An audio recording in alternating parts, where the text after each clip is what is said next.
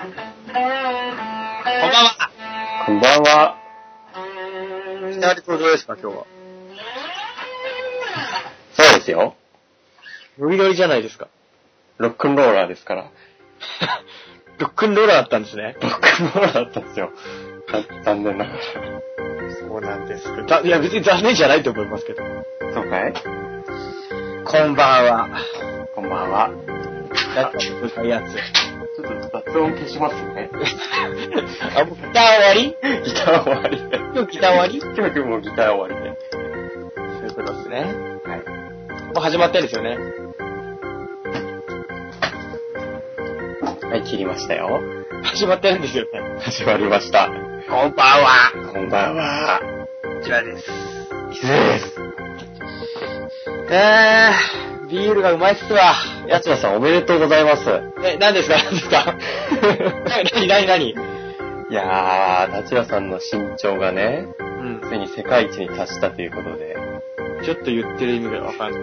僕全然ちっちゃいですよ、背。いやいやいや、今、あの、わかんないですけど、そういう知らせが届いたんですけど、それなんか、スパイウェアかなんかで なんかですかそれはなんか、僕そんなのないですよ、全然。そうですかはなんか噂によると、ついに1万メートルの大台を突破したっていう。い。山じゃないんだから。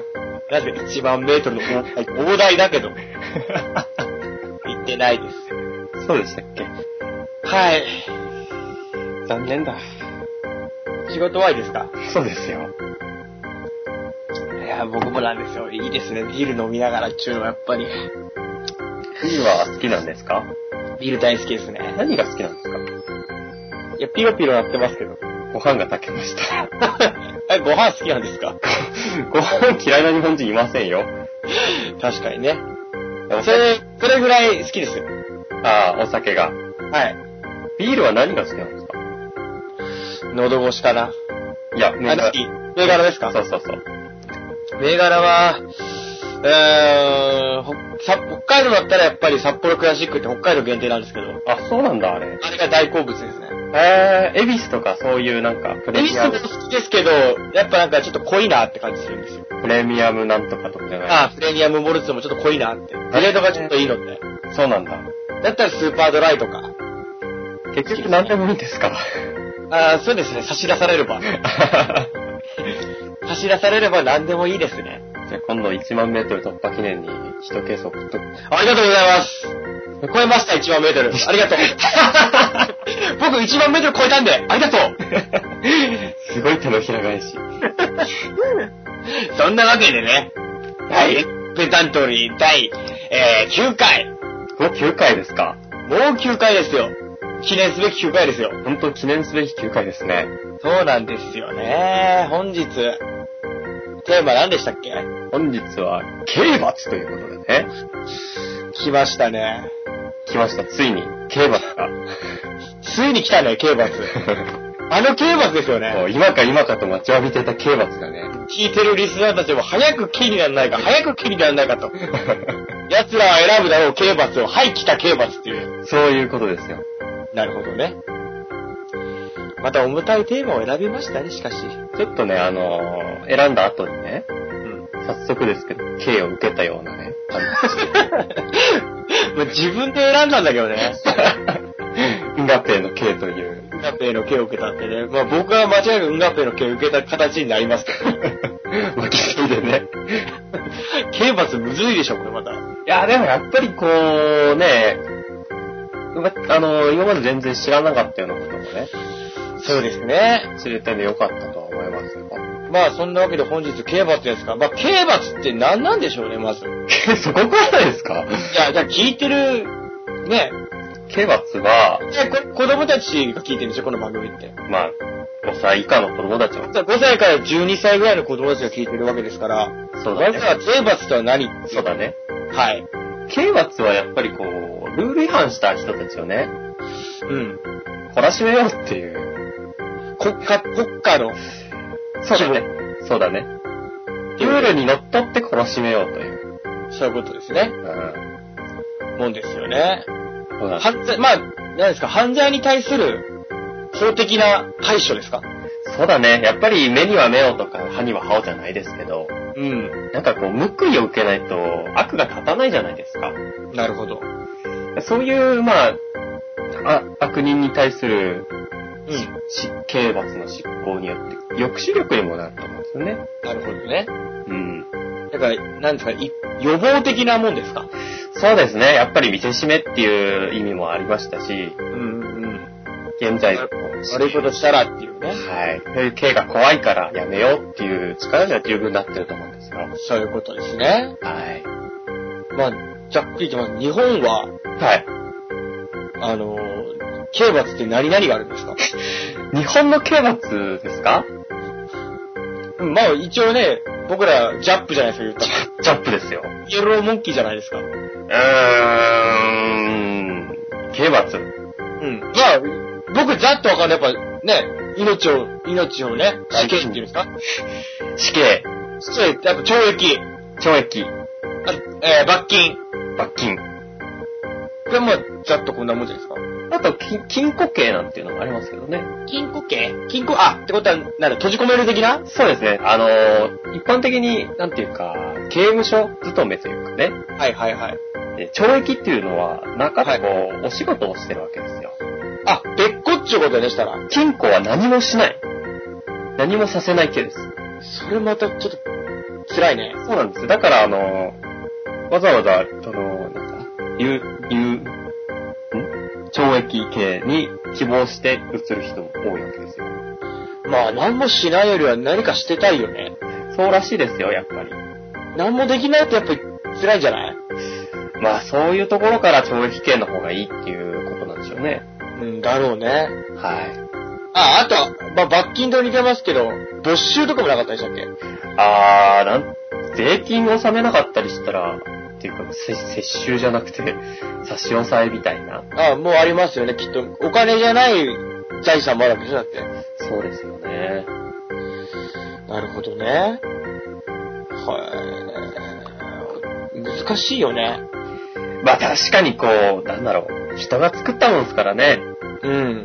なんか、心理みたいのもないし、うんうん。何から攻めていけばいいのかという。え、なんか攻めるあれは持ってないんですか、今日。攻めは結構ありますあ、よ。例えば、今回は。今回はですね、うん。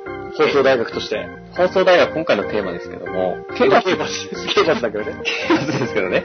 ケースうち、えーっと、まあ、触りだけ、はい。アメリカとかのね、あ、各国のね。まあ、これは刑罰というよりは、なんだろう、州法。だから、あ、そっか、アメリカって日本と違って州によってこう、あんだもんね。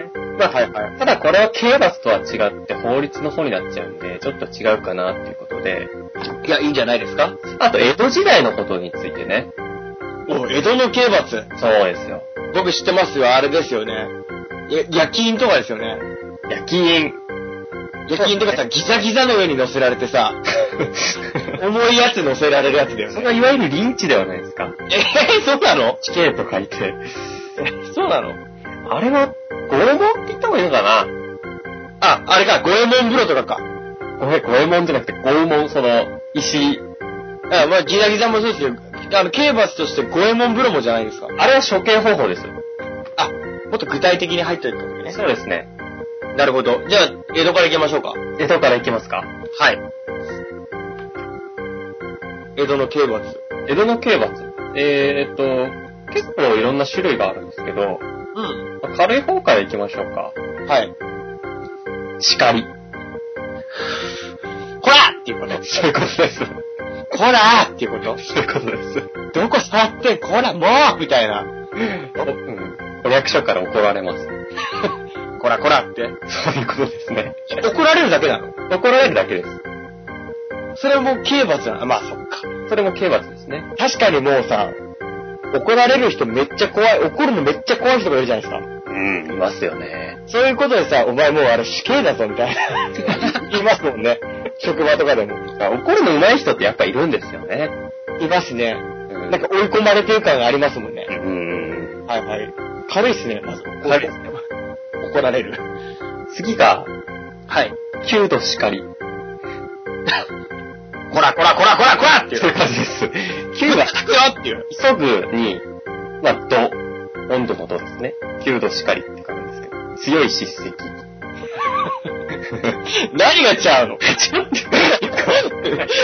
ごめんなさい、 何が違うんでしょううーん、厳重注意ぐらいになるかな。だから、お母さんに怒られるかお父さんに怒られるかみたいな話。そうだね。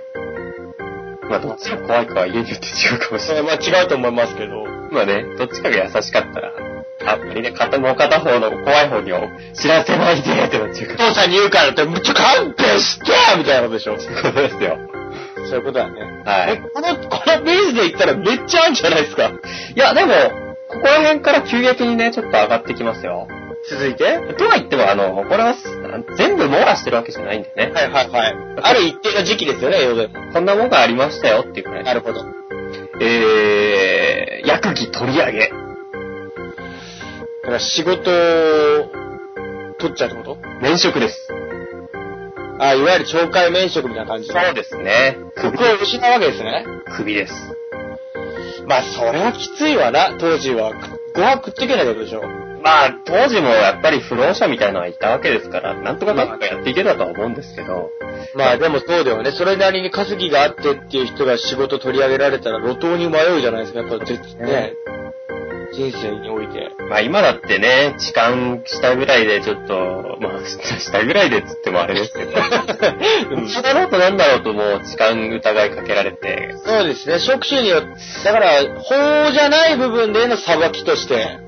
解明職の形は未だに生きてますよね。ただこれはやっぱり、周知刑とか、うん。あの、名誉刑っつって、はい。なんか痛みが伴うわけではなかったりね。精神的な傷っていうかね、社会的に、社会的な抹殺を受けるからね。そういうわけです。なるほど。あとはですね、うん。否認テカ。否認ってか。否認っていうのは、あのーあん、今や、ならんのかな得た否認っていう、はいはいはいは人にあらずと書くんですけど、い。人として認めてもらえなくなっちゃうこと。いや、あの、一応、なんだろう、否認っていう身分について説明する必要があるんですけど、はい。否認っていうのはですね、えー、処刑の手伝いであったり、なるほど。はいはいはいはい。あの、仮装であったり、そういうことですこね。ういう、なんていうか、意味職っていうんですかね。なかなか大変な仕事をやらされるような立場になる。そうです。そういう人を、住まわせてあげる代わりに、っていう、な、ま生あ、かしておけるけど、はいはいとても大変なことを、あなたには今後やってってもらいますよ。みんな嫌がるし、みんな近寄りたがらないような仕事をしてもらいますよっていう人たちだったんですよ。っていう立場に置かれちゃうわけだね。そう、否認テカっていうのは、身分を落とされるわけです。なるほど。仕事を取られるやっぱ辛いね、それは。そうですね、やっぱりなんていうか、今まで町人として暮らしていたのがこうなるっていうことうですよん。ね。なるほどね。ははいはいはい。い。次がですね、うん。やっこ。やっこやっこさん、冷ややっこのやっこです。やっこさんとよく落語でも聞きますよ。そうですよね。はい。まあ、やっこっていうのは、英語で言うとサムワンみたいなね。サムは、まあ、誰でもないとか、誰でもない。はいはいはい。まあ、やつですよ、言う言うなれば。うん。まあ、これは女性限定なんですよ。はいはいはいはい。これはですね、姦淫罪。まあ、つまり、誰かこう、男をたぶらかしたりね、うん。そういうことをした女は、3年間吉原で、はあ、そういうのもあるんだ。そう、奉公させられるんですよ。はいはいはいはい。毒婦となった人はってことですね、なんで。そうですね。服であったり、なんか、そういう男を、なんか、仮初めの愛などで、まあ、 落ち入れた人が、吉原とい言うと、やっぱり、風俗なんですよ。風俗界。遊郭ですからね。遊郭です。高級娼婦が集う場所なんですけど、ですね。政府も公認の場所であって、そうだそうだ、当時はね。はい。なので、まあ、結構な利用者もいたっていうことですね。まあ、女性専用のやっこという刑があったわけですよ。なんで、もう、あれですよね、こ今の現代でもさ、まあ、そういう V シネとか見てたらさ、はい。あるじゃないですか。そういう、金になんないんだ体打っちまえよ、みたいな。まあ、そうですよね。何も持ってないし、とか紹介してやるぞ、へっへっへっみたいな感じ。 そういうことですよね。そういうことですよね、いわば。だから法、法律じゃないです。その、決まりとしてあったわけですね。あったわけです。ああ、なるほどね。まあやっぱり当時女性の身分は低いものだったっていうう。ん。だから体をう売らせるってわけですよね。そうですね。はあ、やっこさん。やっこさん。うん。次、さらし。さらし。これはちょっとあの、具体的にはわからないんですけど、さらしってだって、不良がお腹に巻くやつじゃないし。 それじゃないですよ。あの、さらし者のさらしですそうです。さらし物のさらしなんですけど、い、はい。日本橋って、あの、当時の、なはい。江戸の中心ですね。日本橋って言いますもんね。そうです。はい。江戸の中心で3日間、うん。公衆の面前にさらすって書いてるんですよ。え、しば、タッケンじゃなかっタッケーはもっともう死刑のかなり上位なんでかなり重いんですけど、たじゃあ、なんかこいつは悪いことしましたよっていうことで、縛り付けるかわかんないですけど、なんか、そうなんでしょうね。見せしめに合うわけですね。見せしめに合うんですよ。なるほど。さらし。さらし者。さらし者って言いますもんね。そうです、そうです。はいはいはい。だからこれもかなり恥ずかしい系ですね。うんうんまあこれ純、純不動というかね、まあ、ちょっと軽い方から言ってみましたけどうもん。。罪に、なんで犯した罪によって、様々ですね、ってことですね。そうですね。まあ、比較的軽めのものですよ。うん。次、高速刑。拘束刑。今でいう留置所だとか、あ、閉じ込めるっていうか、そういうことですね。ここから留置するわけだね。はい。はいはいはい。これが軽い方からいきますと、うん。えー、えー、手錠。定常、はい。今でも言いますけど、交流という意味です。はいはいはい。交流、交流ってのも確かありますもんね。そうですね。まあこれは単純にもう手錠をして、手に枷をはめて、うん。で、なんていうかその、溜まり場みたいなところにう繋ぎ止めておくっていう、ん。なるほどね。そんな感じです。反省しなさいと。そういうことですよね。これやって。で、次が、預け。預け。保護観察付きの留置ですね、今で言うと。あー、なるほどね。うん。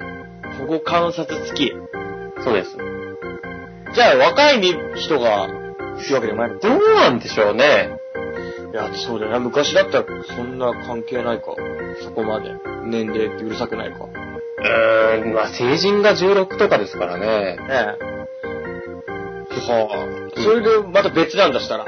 保護観察の元でってことで。結構、この高速系っていうのがいっぱいあって、ああ、ジャンルが多いんだ。う結構ありますよ。んうん。まあ、というのもですね、やっぱり身分によって、そっか。それもあるのか。ちょっとずつ違うんですよ。だから当時であれば身分もそこに加わってるから、犯した罪プラス身分によって細分化されるんだね。与えられた刑罰が。そうなんですよ。なるほどね。えっ、ー、と、牢。牢。牢屋の牢です。牢獄。これは牢獄というよりは、あの、罪の、えー、罰が決まってない未結集あ終了だったみたいですね。あ。こっから決めますせいか、そこに入ってなさいと。そうです、そうです。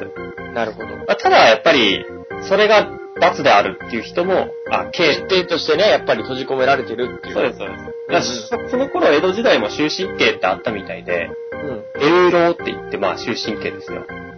ずっとい、ずっといなさいと。うんそうです、そういう刑もあったみたいです。うんうん。はい。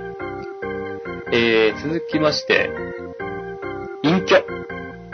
え、隠居って罪だ。隠居は、刑の一種らしいですね。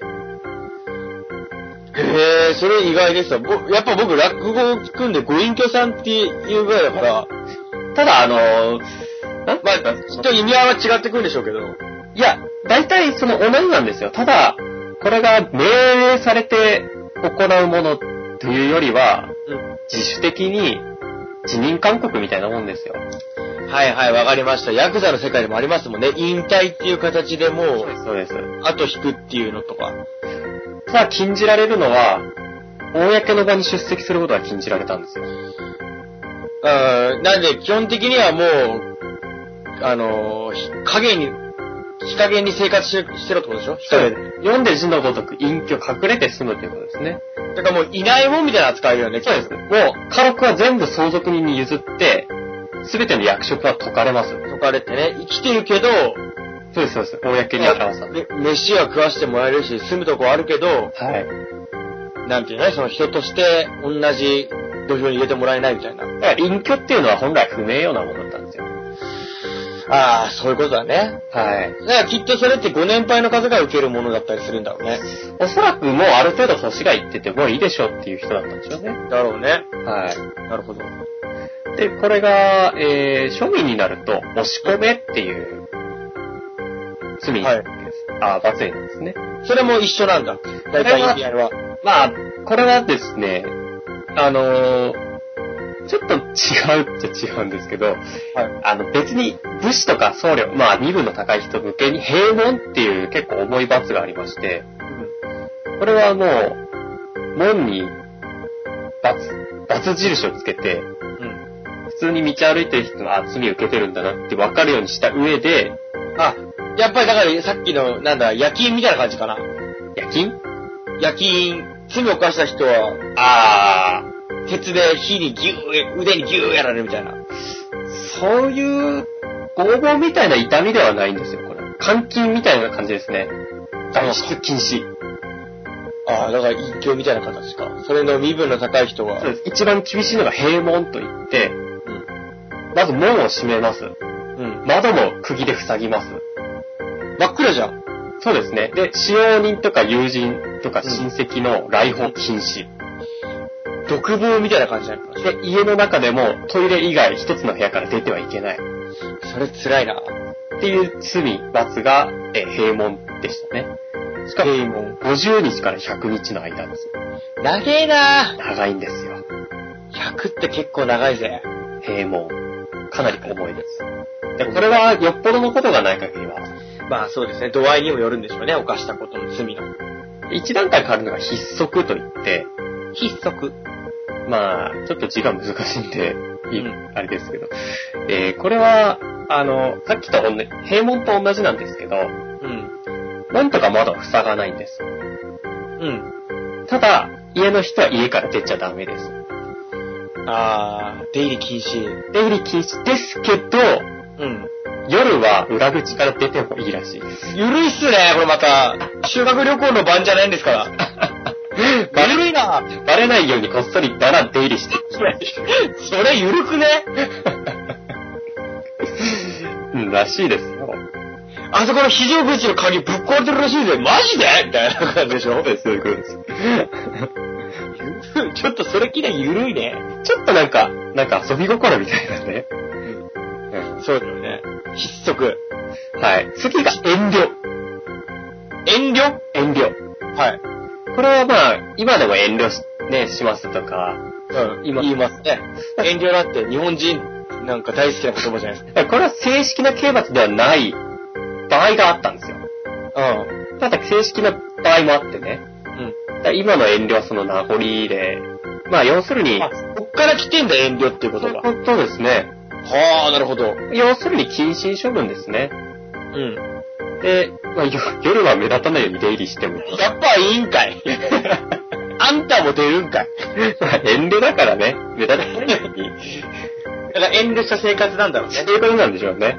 うん。いや、今は、あそんな食べたくないんで大丈夫です。みたいな感じの。そうですうんおかわりはいいです。みたいな感じだよね。そういうことですね。うん。で、窒居。失居窒居。えー、家から出るなということですよ。でもどうせそれも夜はこっそりいいんでしょこれはですね、ちょっとわからにくいんですけど、とりあえず本人は、うん。一番きつい閉門と一緒です。ああ、出るなってことですね。はい。ただし、閉門は、あの、家の人、家族とか、使用人に、は、刑を課したんですよ。もう、使用人とかも、出入り禁止。あ、もうぐるみでダメなんだ。閉門はね、平門は。そその、の、 OK。はい。出入り OK だし、友達来ても OK。ゆるいな、おい。ただし、自分は絶対家から出ちゃダメ。ああ、なるほどね。それも期間が決まってなくて、許しが出るまでっていう期間です。あ、それがまた、あれだね。無期懲役みたいなもんですね。わかんないよね、そうなると。はうんうん。い。で、やっぱりそれの一個下、さらに一個下が隠居っていう形で、うん。まあやっぱり結構重い、重めの罰だったみたいですね。うん。はあ、なるほどね。はい。で、次がちょっと、実質的な刑というかね。うん。追放刑。追放。追放です。追い出すわけだね。追い出すわけです。てか、あれかいり、り、あの、島を、島流しとかそうですね。はいはいはい。島流しとかしますもんね。島流しはそれこそ本当に重罪で、うん。もう殺しとか、うそういうことですよ。ん。なるほど。うでこれを軽い方から言いますと、ん。門前払いどこも入れてくれない。ではないです。奉行所の前からうん。追放というか追い払われる。奉行所の前、だから警察が助けてくれないってこ違いますよ。もっと、なんていうか、あ、もういいから出ていけよ、みたいな。と公共機関に行っても相手にしてくれないみたいな感じかな。いや、そんなわけでもないんですよ。もっと今で、もっと今軽いで、そういうわけでもないもっともっと軽いです。あ、もうちょっと軽いんだ。なんだろう。1円盗みました、みたいうん。な。もういいよっていう感じで。門前払い。そういうことですね。もう悪さ、門そ前払いもじゃあそういうこと、そこから来てんだろうね。ういうことでしょうね。うんうん。まあ今、むしろ今の方が門前払いって辛いかもしれないですけど。うん、それこそそうだよね。そういうことでしょうね。はあはあはあ、なるほど。次、ところ払い。あ、これがあれか。公共機関出入り禁止だ。違います。これは家から出ていけっていうことです。家というか居住地ですね。感動みたいなもんか。えー、今とはちょっとなんとも言えないんですけど、うん。例えば、そうだな。さすがに北海道から出ていけって言うとかなり大規模になるじゃないですか。あそういうこと。じゃあ札幌市から出てけみたいな。もっとちっちゃいです。中央区から出てけみたいな。それぐらいかもしれないですね。だから、俺の目に入るところから出てけみたいな。そういうことでしょなるほど。はい。まあ、これもそんなに、まあ、重くはないです。追放もじゃあ一本だね。いっぱいありますよ。なるほど。えー、次が江戸払い。あ、もう江戸から出ておいきと。江戸ですね。まあ、今でいう品川、板橋、千住、そのあたりから、水う戸。まあ、比較的近場ですね。ん。まあ、だから今で言う東京から出ていきなさいと。そんな感じです。まあね、今だったら別にいろんな地域が栄えてるからあれですけど、当時はね、はやっぱりい。まあ、そうですよね。都心ですもんね。ただまあ、あちこちに村とかもあったんでね。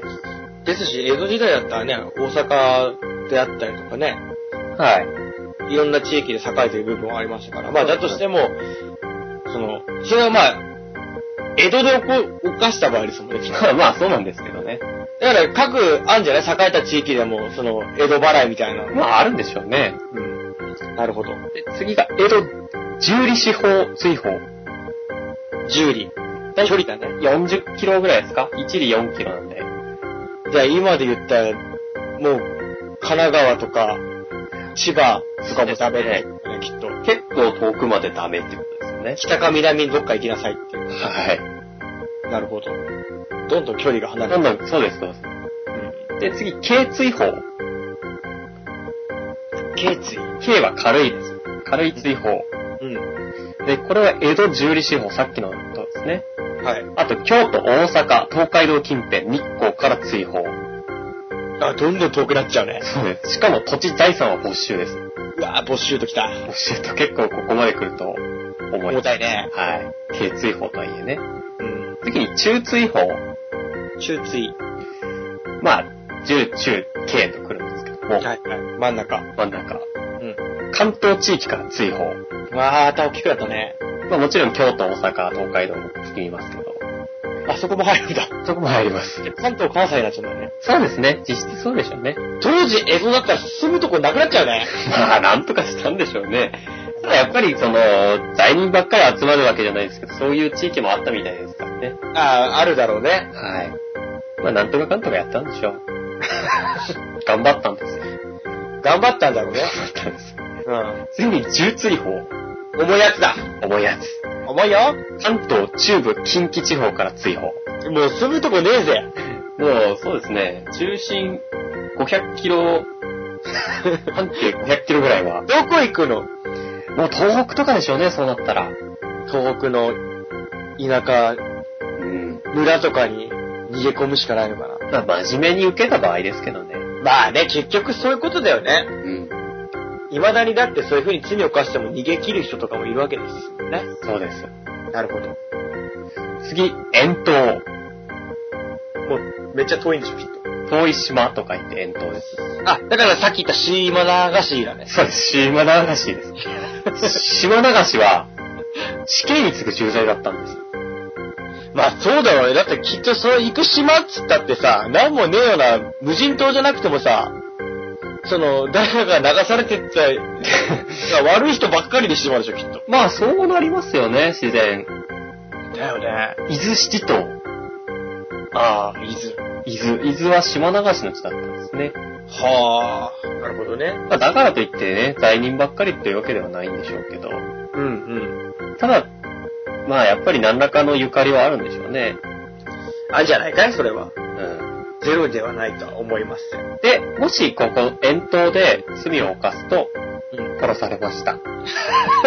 殺されました。殺されました。いや、そら、やっぱ、ね、悪いことしてんのに、そこからまた悪いことしたらもう、これ以上ないよね。そうですね。しかも遠投って重いことしてるわけだもんね、きっと。そうですねも。っと具体的にはですね、江戸10里以内で許可なく鉄砲を所持したもの。え、それはもうダメなのダメです。そっか、江戸時代ってもう、そっか、鉄砲って言われてもないもんね。まあ、そうですよね。うん。次、はい。領事を交換したもの。はい。まあ、重いですからな。それは重いですよ。強姦って重いっすよ。重いです。うん。まあ、あの、イスラム教なんてのは、レイプされたらし死刑ですけどね。ああ、なるほどね女。性が死刑になるんですけどね。されたのにそうです。そんなの、 そんなことあるイスラムではそうなんです。え、それは何ちっちゃい女の子じゃなくてもってことわかんないですけど、女性がレイプされたら死刑って決まってるらしいですよ。ひえ気をつけなはれですな。ちなみに、結婚前にやっても死刑です。うっそじゃあもう日本人のもう、誰という、誰も、誰とかどれとかやらないけど。まあ、多くは死刑ですね。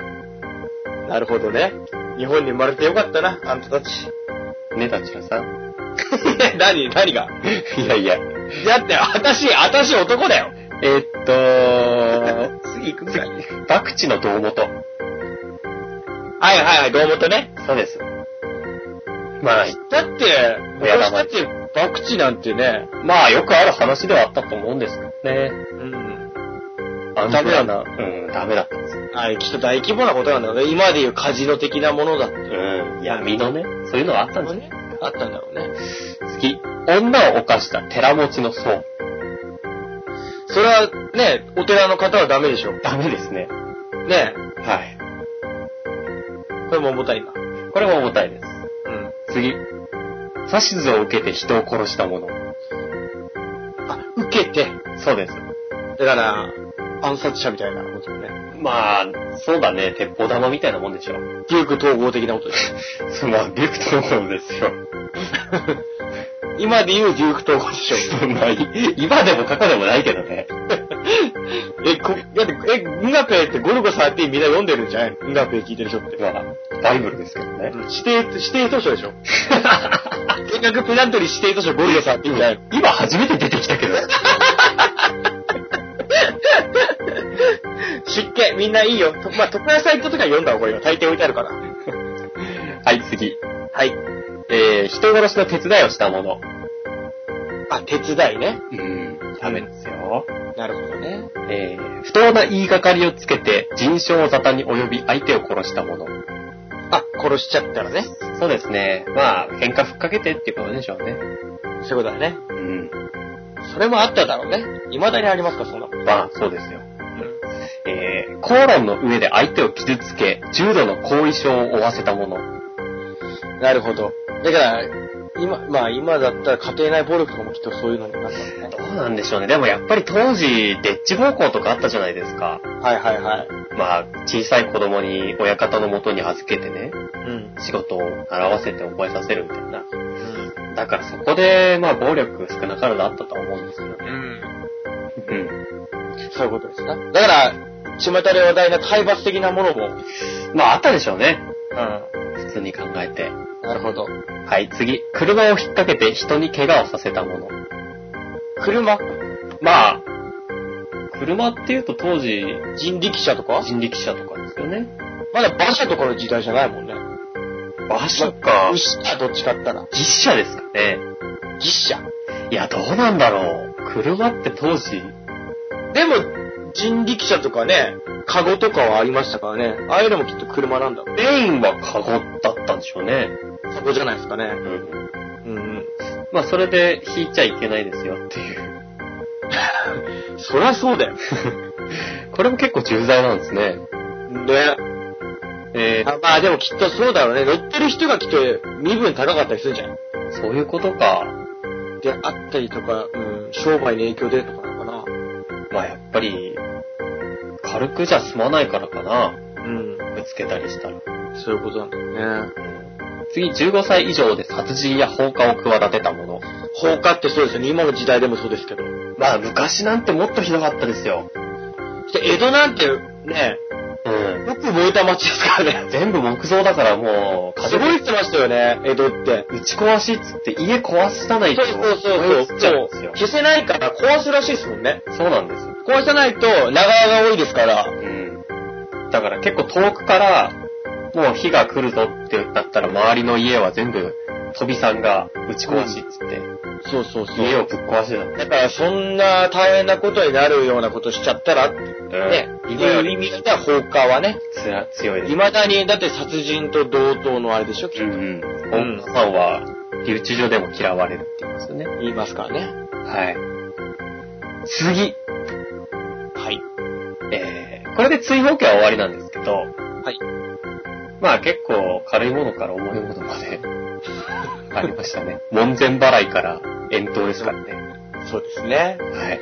なるほどね。やっぱり、昔からあるわけですよ、だから。はい。ただ、そこで問題になったのが、はい追放されたものがどうなるかっていう話ですよ。そこだよねう。ん。結局は。いいさ。罪を犯してない人間は。そうです。一言ですもん、そんなの。そうですよ。バイバイですもんね。ただやっぱり、最終的に回り回って一言ではなくなってしまそういうことですよ。だってそのバイバイした人のお父さんお母さんはどうなるのってことですもんね。親、親族とかもう。。そうですよね。関与してるわけじゃない。関与じゃないけど、うん。血繋がってる以上ですから、うん。世間体じゃないですけど、ありますよね、それ。まあ、あったんでしょうね、やっぱりそういうの。今も昔も変わんないですよ。あ、ないですよ、そんな。でそれよりもっと現実的な話でね、はい。追放されたその先で、うふうに困ってね、うん。さらに犯罪を犯しちゃうってことが結構あったみたいなんですよ。結局そういうとこですよ。まあやっぱなんで犯罪を犯したかっていうと、国に食っていけなくてってことですかうらん。ね。犯罪を犯したとしても、さらにね、うん。おかしくはない話ですよ。そういうことですよね。で、その、追放された先とか集まるところで治安が悪くなっちゃったんですよ。だろうね。だって結局そこを通報するコーナーがあるわけでしょそうです。社会問題になっちゃったんですよ。そしたらそこがもうさ、そういう街になっちゃうよね。そうなんですよ。そう苦痛になっちゃうよね。だから、その、高速系、さっきも言いましたけど、隠居とかですね、に、民足寄せ場っつって、うん。まあその、いわゆる、追放された人無職人って言うんですけど、うそういう人たちを、あの、労働役として使う、ん。なるほど。だだかからら今今で言う懲役みたいな感懲役が新しくできたんですよ。じ。なるほどね。うん、昔はなかったみたいですね。うんうんうん。はああ、そうやってやっぱ変わってくる。気づいたんだろうね。い。気づいたんでしょうね。これじゃまずいと。なるほどね。だから今も結局そうだよね。その、何ですか長期間こう、刑務所にいるわけじゃないですか。まあ、罪の度合いにもよると思いますけど。そうした時に結局さ、社会性っていうのうん。うん。そういうのがこう失ったりとかさ、そうだね。その、なんだろう。結局世間体があったりとかさ、うレん。ッテルが貼られるわけじゃないですか。そうだね。無所帰りみたいな。雇ってくれるとこもないだろうしね。なんでやっぱ復帰の妨げになるわけですもんね。うん。なんでそうなった時にやっぱりね、こう、なんですか、シャバ、シャバでの構成って難しいですよね。そうですね。やっぱりそこです。例えば性格が治ったとしても、うん。社会的な目っていうのがあるじゃないですか。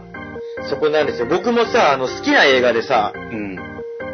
みんな知ってるかな、ショーシャンクの空にっていう映画。あー、はいいはいはいはい。有名なんですけどね。はい。すごい有名なんですよ。あれも、まあ、刑務所の話なんですけど、はい。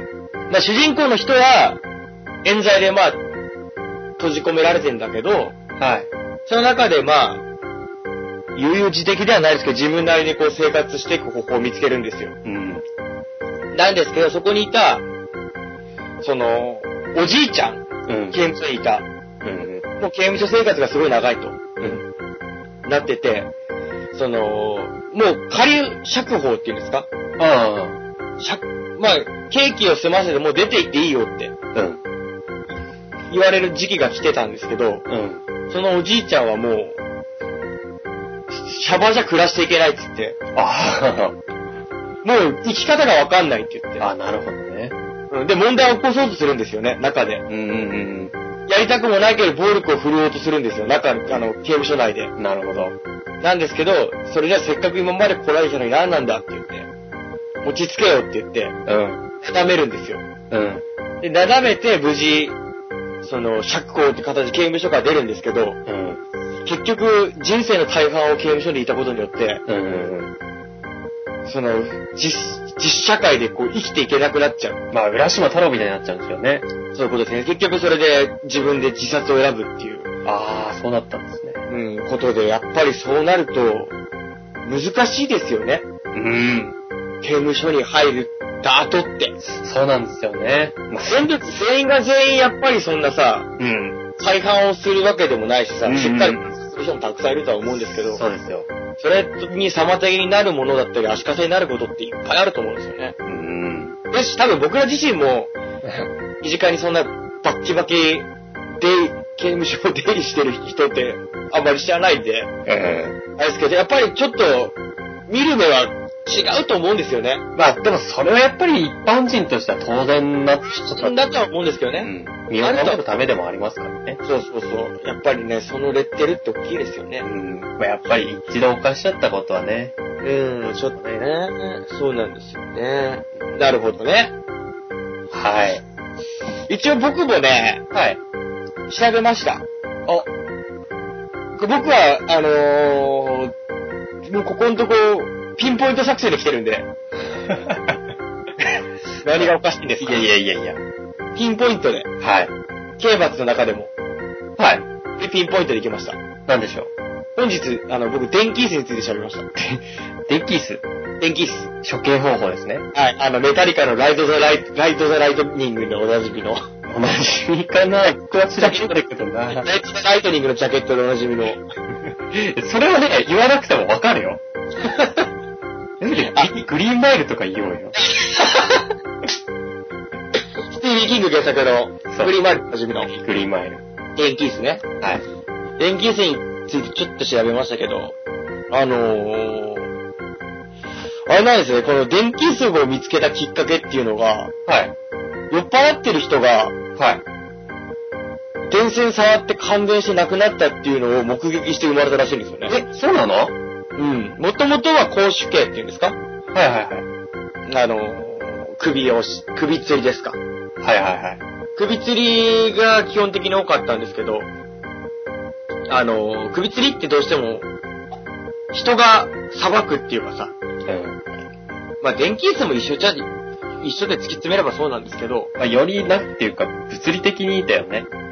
機械の力っていうかさ、うん。電気椅子っていうのは。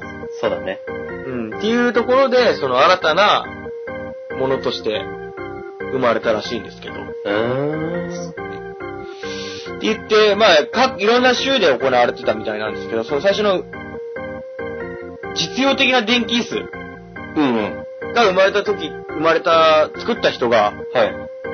ハロルドさんっていう方なんですけど、ハロルドさん。うん、その人がちょっと僕は、な、い意外ってわけじゃないですけど、エジソンっているじゃないですか。トーマス・エジソン。はい。あの有名な、はいろんなものを、発明王ですわな。い。蓄音機を作った人ですね。そうですね。はい。あと何作ったかちょっと僕ピンとこないですけど。電池。あ、電池もなんだ。確か。まあそのエジソンさんの会社の人らしいんですよね。あ、そうなんだ。の方が作ったもので、うん。その、最初はやっぱり、もうこれで、電気室で GO! じゃあ座ってっていう風にはいかないでしょ、やっぱり。まあまあ、そうですよ。実験段階が必要なわけでう、ん。うん、その、メディアにもこう広めていく上で、うん。やっぱり、一般に認知されないと、うん。ね、その、実際に公認とした方法になりませんから、まあ、そうだね。最初は、野良犬、野良猫で実験したらしいんですよね。へえ。なんですけど、まあ、エスカレートじゃないですけど、はい。その、メディア集めるためらしいんですけど、ゾウうん。ゾウどうしたエレファント。エレファントうを使って実験したんですって。ん。マジで大丈夫なのそれ。で、そのまたね、そのゾウさんが、うん。人間を3人ぐらい殺してるんですって。ああ、仲裁だ。うん。なんぼね、動物でもやっぱり、こうね、あやめるっていう。うん。意味合いで。そういう像を、電気椅子じゃ、まあ、電気、電気で、うん。椅子はきっと座れないと思いますから。そうですね。なんかサーカスの像だったらしいんですけどう。ーん。で、そういうイベントをうん。やったらしいんですよね。あ、そうなんだ。うん。だから始まりの部分で、なんだろう。この、電気椅子が生まれるにあたって、うん。像を使って実験してるっていうのは、うん。うん、なんか、知らなかったしさ。そうだよね。うん。エンターテインメントだったのかもね。やっぱり、なんだろう、そういう新たなものを見せるっていうのでは、うん。メディアに見せるっていうのでインパクトあったんじゃないですかね。だよね。やっぱり象でも殺せるという。そうだよね。象でも踏んでも壊れないっていう、やっぱ説得力は あるんじゃないですかね。こう、大きい生き物として。ありましたね。うん。 象がとしても壊れない。壊れないっていうかね。年代じゃないけどね。それは祝ってください。まあそうなんですけどね。そうしてまあ生まれてきたとうん。いう風になってね。まあ具体的なあれっていうのは、どういうもんかって言ったら、基本的には、電圧2000ボルトぐらいですかね。へえ、2000ボルト。うん。を、うん。あの、加圧させて、うん。ショック死みたいな感じですよね、なんで。うん。っていうのがあって、やっぱ最初は、やっぱり、グリーンもあるじゃないですけど、うん。失敗が多かったみたいですね。まあ、今でも、なかなかっていうこともありらしいですからね。その、は、初めてやった時、うん。人間様を死刑執行するって時に、うん。やった時は、うん。その17秒ぐらい、 17秒。電気を加えたんですって。へえ。死ななかったんですって。死ななかったんだ。そうなんですよ。ええ。で、結局1回ので、その、電気ショックじゃダメで、2回目の電気ショックをもうちょっと長い時間与えて、うん。はい、1分以上らしいんですけど。ええ、そうなんだ。で、その時に、まあ、1分かけて、亡くなったわけなんですけど、うん。まあ、その象に始まりで、メディアを騒ぎ立てて行ってますから、うん。その、とんでもない現状が、一気に報道されたみたいですね。あ、そこからなんだ。うん。やっぱ恐ろしいもんだっていう広まり方もあったでしょうし、まあ確かに象とかね、そういう動物相手にやってる分にはまだ客観的な部分はあどるっ。かありますけど、いざ人間やった時に、そうだよね結局ね、そう、スムーズに取り行われなかったっていう部分では、うん。多分恐ろしいもんだってイメージもあったでしょうし、それが、処刑のこものとして、ういん。いのかって問われる、問題視される声もきっと上がったのかなっていうふうにはうん。思いますしね。うん。もう、あれなんですね、肉がや、タンパク質が焼ける匂いと。まあ、そうでしょうね。やっぱり電気で通しておるわけですからね。もう体が燃えちゃうんですって、その後。ええだからすごい匂いだったと思いますよね、きっと。うん。っていうのがね、始まって。うん。今は、もう、だいぶなくな、選択肢できるぐらいになってるらしくて。あ、そうなんだ。うん。薬、あの、注射の、薬物注射か、はいはいはい使ってら、まあ、全部の場所じゃないんですけど、アメリカの一部の州では、うん。そういう風に、あの、選択できるんですね。へえ。っていうのがあったみたいでね。なかなか、ば、詳しく調べてみると、やっっぱり恐ろしいもんだなと思いますし、やっうん。ぱりなんだろう、人間がその、この技術うん。の上での発展していく上で、うどっか実験的な匂いもありますし、ん。あ、確かにね、電圧とか電流を流すとどうなるさあ、やっぱり、経済成長に当たる部分にはそういう技術の向上って。うん。した時にやっぱり、欲しい情報データっていう部分でもあったのかなって思うと、そうだね。うん。ちょっと残酷だし、ちょっと異常な部分もあるのかしらとは。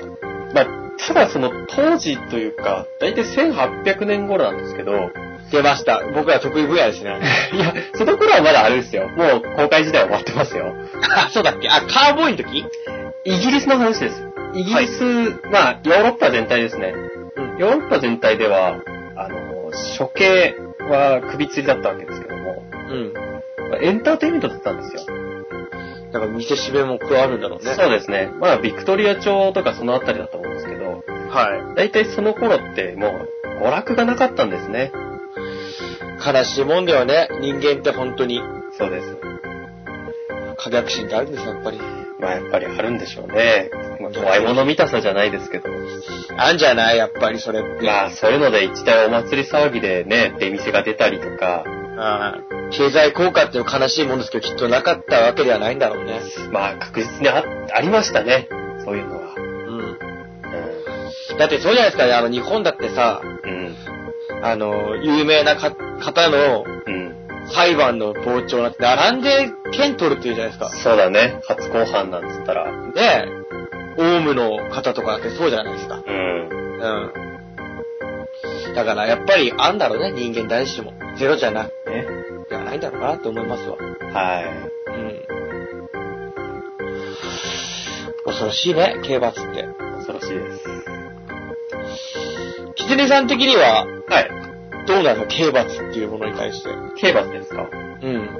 ほ、まあ、否定肯定っていうのもなかなか難しいと思いますけど、うん。どう捉えてるのかなっていう。どう捉えるまあ、やっぱりな、ないとダメですよね。うん。よく死刑廃止論とか言うじゃないですか。死刑廃止するとどうなるかっつうと、うん。まあ、やっぱり抑止力とか、うん。あと留置所がね、終身刑、まあ、その今は日本にはないですけど、うん。終身刑になると、やっぱりその分費用がかかるんですよ。生かさなきゃいけないから。そうですよね。それもやっぱり、うーん税金ですからね。そうですよね。我々が納めてるうもんですからね。ん。であればもう、凶悪犯に限っては死刑でいいのかなと思いますよ。うんうんうん。ただ、電気椅子っていうのは、好きじゃないんですね。僕は。好き嫌いで、いや好き嫌いの定規なんですよ。なんていうか、あれって人道的な処刑方法っていう、まあそうだよね。より人道的じゃない一応そういうふ、なんていうか、触りというかね、うん。ことになってるんですけど、そう思わないんですよ、僕は。う結局10秒間ぐらいは高圧電流流し続けてるわけですし、ん。はい。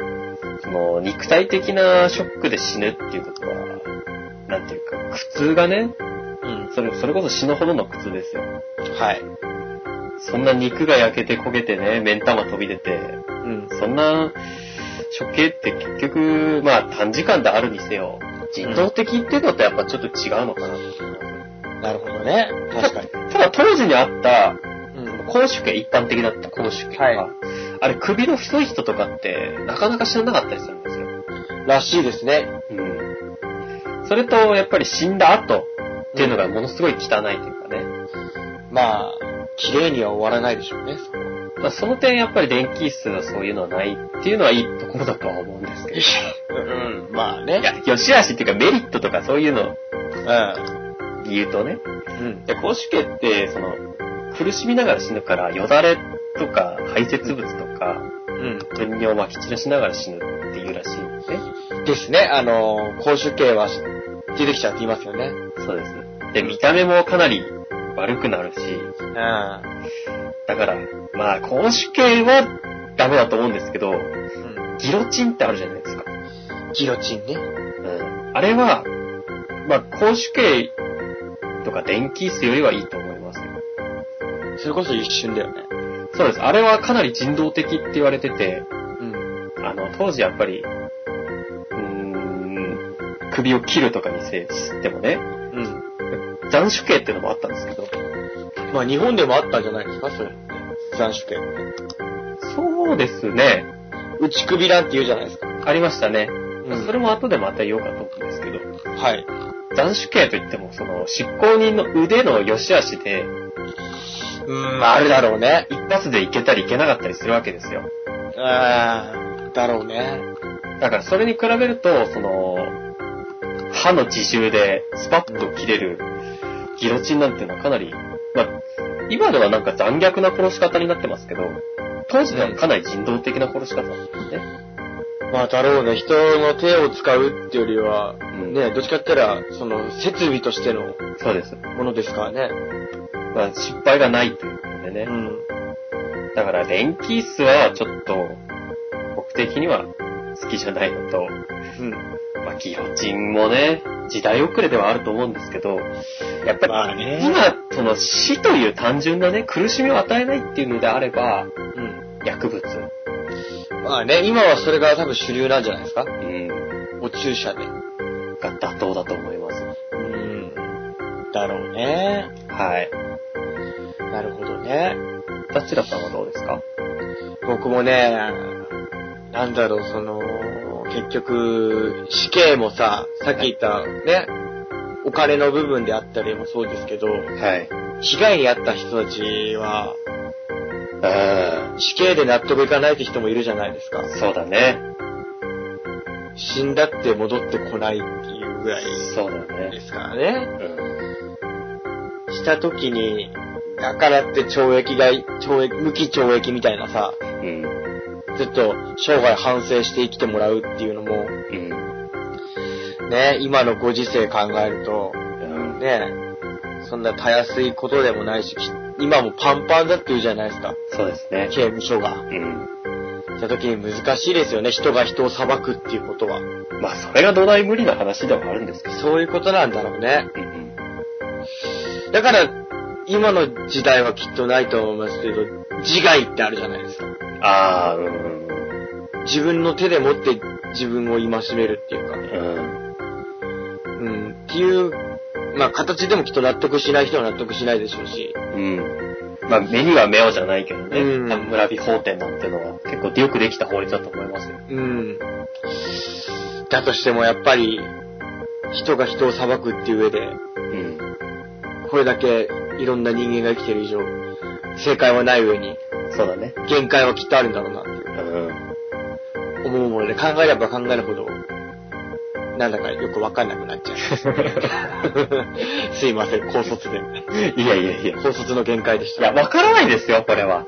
答えは答えはないうん答答えなえはないいと思う。ないです。ないですよね。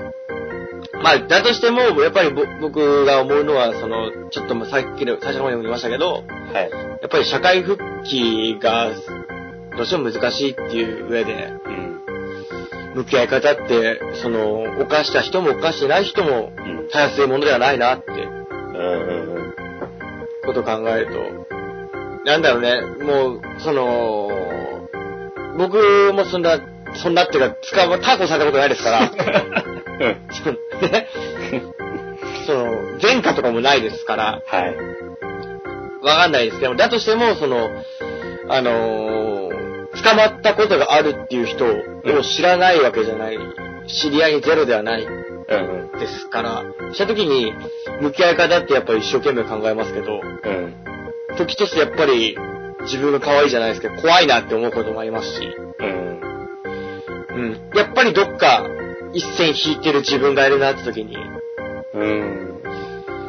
難しいなって思いますよね。そうだね。やっぱり、自分のことではないんですよね、どこか。うん。だとしても、そんなちょっと関わる、接するっていうことは自分のことにつながりますから、うんどうしてもやっぱり自分が可愛いじゃないですけど、うんいろいろ考えますよね、そこは。まあでもそれが正しいんじゃないですか自分が可愛いから、やっぱりう刑は受けたくないわけですよ。あまあ、そうですね。そうなりますわ、逮捕もされたくないしうね。ん。社会的な意味も含めてですよ。うん、そうだね。そういう社会的復帰が難しいとかね。うん。だってもしそれで簡単にできるっていうんだったら、ね、例えば、1億円盗みましたって言って、じゃあ1年のうん懲役ねって言って、うん。お金隠しといて1年後にまた合流できればいい話ですよ。そういうことよね。だからやっぱりそういう風に向き合い方は難しくなっちゃうっていう部分も結局外に出ても罪は、うん。あのー、ずっと続いてるんだよっていうことなんでしょそううだ。ね。懲役は終わってるけど、罪はね、おうん。罪は罪なんだろうね。そこは。はあ、なるほどね。そういうことなんじゃないでしょうかね。難しいもんでいますよ。はい。なるほどね。他には何かお調べになったんでしょうか他ですね、さっきの続きなんですけど、江戸時代の死刑についてね、はい。言ってなかったなと。はい。江戸時代の死刑、まあ、さっき死刑続きですけど、うん。江戸時代の死刑は6種類あったんですよ。6?6。うん。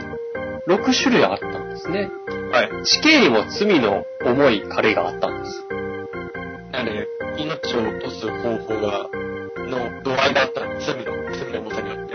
罪の重さによって、なんだろう。身分なのか。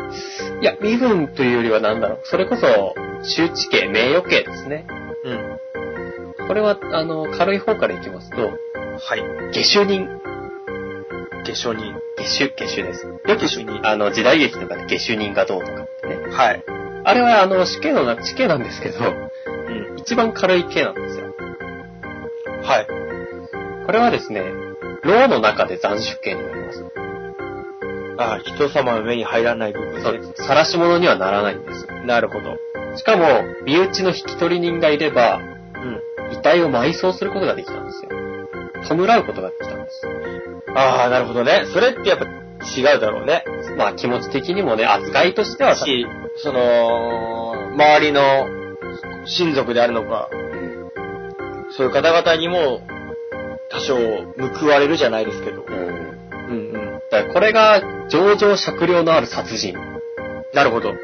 だからまあちょっと、情があるもんね、多少。かけた人間なんです。まあ殺しちゃったのは、もちろん罪ですけどね。そうですけど、まあ、ね、その、犯人にも考えうるところがね、あったなっていうことで、情状酌量された罪ですよ。なるほ次は死罪。ど。死罪。これは、あの、下手人と同じく、牢内斬首なんですけど、はい。試し切りに使われたんです。なるほど。当時、死刑囚っていうのは、あの、遺体を盾に重ねて、うん。刀の試し切りにされることがよくあったんですよ。みたいですね。何人切りとかっていうのは、そっから来てんだろうね。そうですね。だって、その、刀を新たに仕入れた時に、うん。人を切るのが一番まあいいって聞きますもんね。まあ、そもそも人を切るものですからね。そうでね。。というのは。で、これが10両以上盗んだ人。重量大きいね。まあ今、1両が、まあ江戸のね、時代によってばらつくんですけど、ばらつくんですけどね。後期あたりだと5から8万円ぐらい。 50万から80万円。そうです。まあ今で言うとちょっと重いですけど、うん。まあ価値も違ったんでね、単純に。そうですね。うん。なるほど。とか、不義密通、まあ、主人を裏切ったりとかね。あ、裏切ったりする。多分そういうことなんじゃないかと。ほいほいほいほい。次。非罪、家財。ああ、先ほど言った放火。いや、これは、あの、火炙りです。まあ、放火なんですけど、うん、ほ、ああ、そういうことね。放火したものは、うん。始終引き回しの上、はい。貼り付けにされて、焼かれちゃう。そうです、火炙りでそうだじゃん。引き、引きずり回すでなんだっけす。始終引き回しです。それもよく聞きますよね。始終引き回しっていうのは、別に引きずり回すわけじゃなくて、うん。馬の上に乗せて、で、さらす、さらすわけですよね。街の中をぐるぐる回るんです。うん。だから結構街の町人だとか、うん。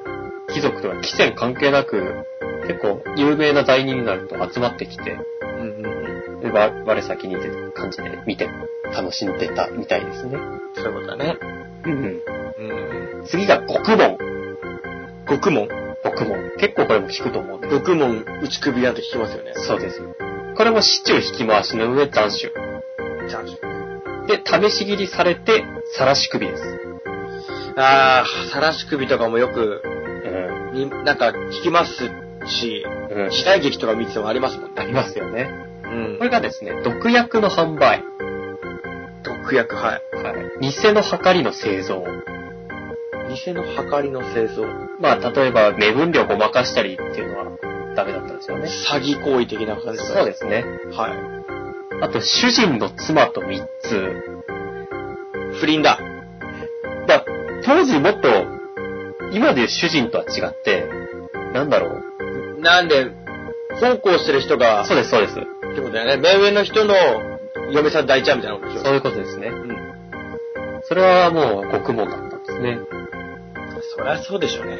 まあ、勤め先はね、恩があるわけですから、うん。一生ものですよ。うん。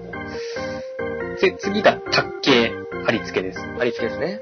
これ、市中引き回しの上、貼り付けにして、うん。槍で突き殺す。ああ、そういうのもなんか聞いたことありますね。でもやっぱり、ひ引き回し、中引き回しっていうのは、うん。なんでさっきの電気椅子じゃないですけど、うん。あんですね。人間。まあ、というこれは見せしめですよね。それと、まあ、見も、見物に来るのは人間、そういうのが。人間人間ですけど、だってそんな関係ない一般市民がさ、うん嫌だったら嫌って言うじゃん、その見たくないと思ったそうでら。すね。でもやっぱり、それがあるっていうのは、うん。どっか興味があって、覗く人がいるし、うん。まあそれで罪を犯した人は見られてる、見せしめにあってるっていうことでのうん。こともあるんでしょうけど、そうですね。うんでもなんか、そういうのがあるんですね、やっぱり。そういうのはやっぱりどこにでもある話。なるほどね。これがキリスト教を信仰しているものあ、なるほどね。とか、関所破り、セクシュアル、はい。親殺し、うん。主人殺し、う偽金作り。ん。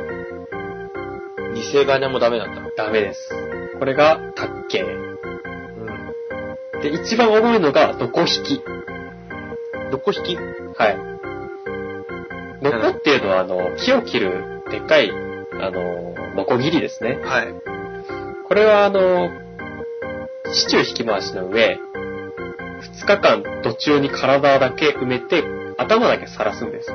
生き埋めみたいな、そうですね。体だけ埋めて。確かよく V 字台とかの拷問でありますもんね。で、で、ノコ引きなんていうくらいですから、その出た首の部分を、うん。あの、一般に晒されてる状態ですからね。うん。あの、通りがかった市民なんかが、どこを引くわけです。うん。ええとはいうえ、ん。誰もそんなことしたくないわけですよ。そうだね。なんで、どこは、なんか、どこ引きの刑ですっつって、横にどこが置いてあるだけなんですって。まあ、だとしても、ね、その罪を受けた人は、可能性としては、だってゼロではないし、そうですね決まりとしては別にやっちゃってもいいわけですもんね。そうです、そうです。そういう恐怖心がありますもんね。まあ、目前に置かれたらやっぱり生きてる放置しないですよね。そうですよね。う恐ろしい。ん。で、その後、卓刑にされるわけです。やっぱ卓球なんだね。うん。で、これが、反逆罪。反逆。幕府に対して謀反を企んだものです。なるほど。はい。はい。これが一番重かったわけですよ。でもいたのかね、そんな。まあ、いなくはないか。いなくはないですよね。今でこそやっぱり、今でもやっぱり国に立てつくことであったりとか、うん。大きなテロ行為を働くような方もいらっしゃいますからね。そうですね。一緒ですよね、くくりとしては。日本じゃ少なくはなったと思うんですけど。日本征服を試みてる人とかもいなかったわけじゃないでしょうね、きっと。浅間山荘みたいなね。なるほどね。はい。確かにそれはあったかもしれないですな。で、義族について調べてみたんですよ。出ました、貴族。優しい泥棒。いい泥棒だね。いい泥棒。いわゆるいい泥棒なんですけ ど、はい。石川五右衛門。はい。頑張れ、ごえもんのおなじみの。はまあそうです。モチーフになった人物ですけど、い。彼は1594年はい。に、えー処刑されました。いわゆる五右衛門風呂。そうです。はい。で、京都を中心に荒ま、荒らしまった、まあ、20人ぐらいの盗賊の頭なんですね。なるほど。ちょうど豊臣秀吉の時代です。はいはいはい。で、今でこそこう、なんか、五右衛門風呂が有名で、なんかこう、金のナタを、太刀を持ってうん。大立ち振る舞いをしたとね、伝えられてますけど、実際には、まあそんなこともなかったみたいですね。そんなこともない。あのー、配下のものを養う、まあ、その盗賊団をね、はい。養うっていう明確な目的があったわけですよ、彼には。子分たちにブレイクはした。そうです。はいはいはい。まあ、ただ、規模がでかかったのと、やっぱり大名屋敷とか、うん。寺とかそういうところを中心に荒らしまったから、うん。まあ、豊臣家としてはね、もう見せしめですよ。これで殺さないわけにはいかなかったんです。うん。なんで、えー、その千、じゃない、その1594年、はい。捕まって、五右衛門風呂で殺されたと。あれ、五右衛門風呂もさ、はい。よくさ、ドラム缶をさ、はい。あのー、お風呂みたいにして、ひなか下で火沸かして入るの五右衛門風呂なんて言いますけど、はい。実際油で、そうです。なんですもんね。実際、その、ただ、正確な、その、模様が伝わってるわけじゃないんで、なんか逸話かもしれないけど。はい。油を、なみなみと注いで、うん。で、生きた、そのうん入れたんですよね。そうです。恐ろしい。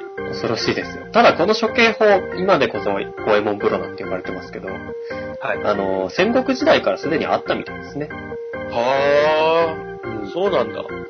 そうです。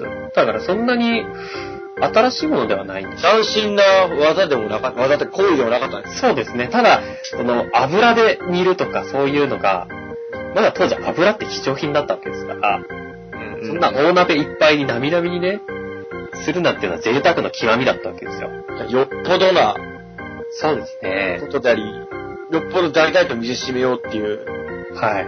豊臣家であり、そうですね。国の判断だったんでしょうね。そうだったんでしょうね。うん。なるほど。はい。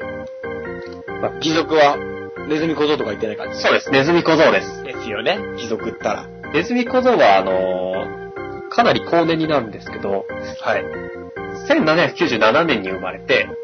1832年に没しました。はい。彼は江戸時代後期の窃盗犯で、そうですね。はい、本名は次郎吉と言ったんですね。ジロ吉聞きますね。はい。で、博打狂いだったみたいですよ。あ、そうなんですかそうなんです。義賊と、貴族って言って、なんか恵まれない子供たちに、そうです。そういう伝説があったんですけど、うん。実際には、その資金は、博打とか女とか酒に消えてたみたいですね。道楽で切れたわけだ。そうです。っなていうのは、あの、その元になった伝説というかね、うん。実話があって、うん。押し入った際に、う家に現金なんて一つもなかったわけですよ。んはいはいはいはい。それで、金はどこだっつう話になって、うん。で、こうなんじゃないか、こうなんじゃないか、町人の間でね、もって、あ、そのもって生やされて、こうん。ういう伝説になったみたいですね。いい風に捉えられちゃったんだ。まあ、やっぱり当時刺激がなかったっていうのと、ああ、なるほどね。誰かがこうじゃねって言ったのが。うん。うんあとそ、の、忍び込む対象がことごとく支配層、支配者層だったわけですよ。なるほどね。武屋敷。うん。武家屋敷はですね、敷地が広いうん。のと、まあ、外はそれなりに厳重なんですけど、中に一回入っちゃうと、警備が薄いんですよ。なるほど。それと幕府に監視されてるから、厳重といってもそんなに厳重にするうと、ん。ね、逆らう、ね、疑いがあるんじゃないかってことで、うんうん。あんまりこう、ガッチガチにはできなかったんですよ。なるほどね。そこを利用してなんだ。そうです。そこを利用して中に入って、うん。しかも武家って、メンツがあるんで、うん。ちょっと被害に遭ったくらいじゃ、あそういうことだね。役所に届けて出せないんですよ。なるほどなるほど。はそい。こをついてなんだ。そこをついて、盗みに入りまくった。90か所、90回盗んだ。すごいね。で、合計3200両と言われてるらしいです。さっきだ、55万って言った から、1500万から。えー、1億円は優に超えてますね。 1億円1億、どころじゃないですけど。それ使い切るったら大したもんですな。それ 使い切ったんですから、まあ、ある意味では義足ですよね。入ってますよね。まあね、金は天下の回り物っていうぐらいだから、お金はやっぱり回るとそれだけ経済効果になります。経済効果にななっそういう広いくくりでは貴族だったんでしょうね。て、あ彼が義賊になったのは、うん。誰一人傷つけようとしなかったこと。なるほどね。うだから、とことんエゴイストだったんだよね。ん。そうです。人には興味なかったんだね。いや、どうだったんでしょうね。その割には、博打とか酒とか女とかやってますけどね。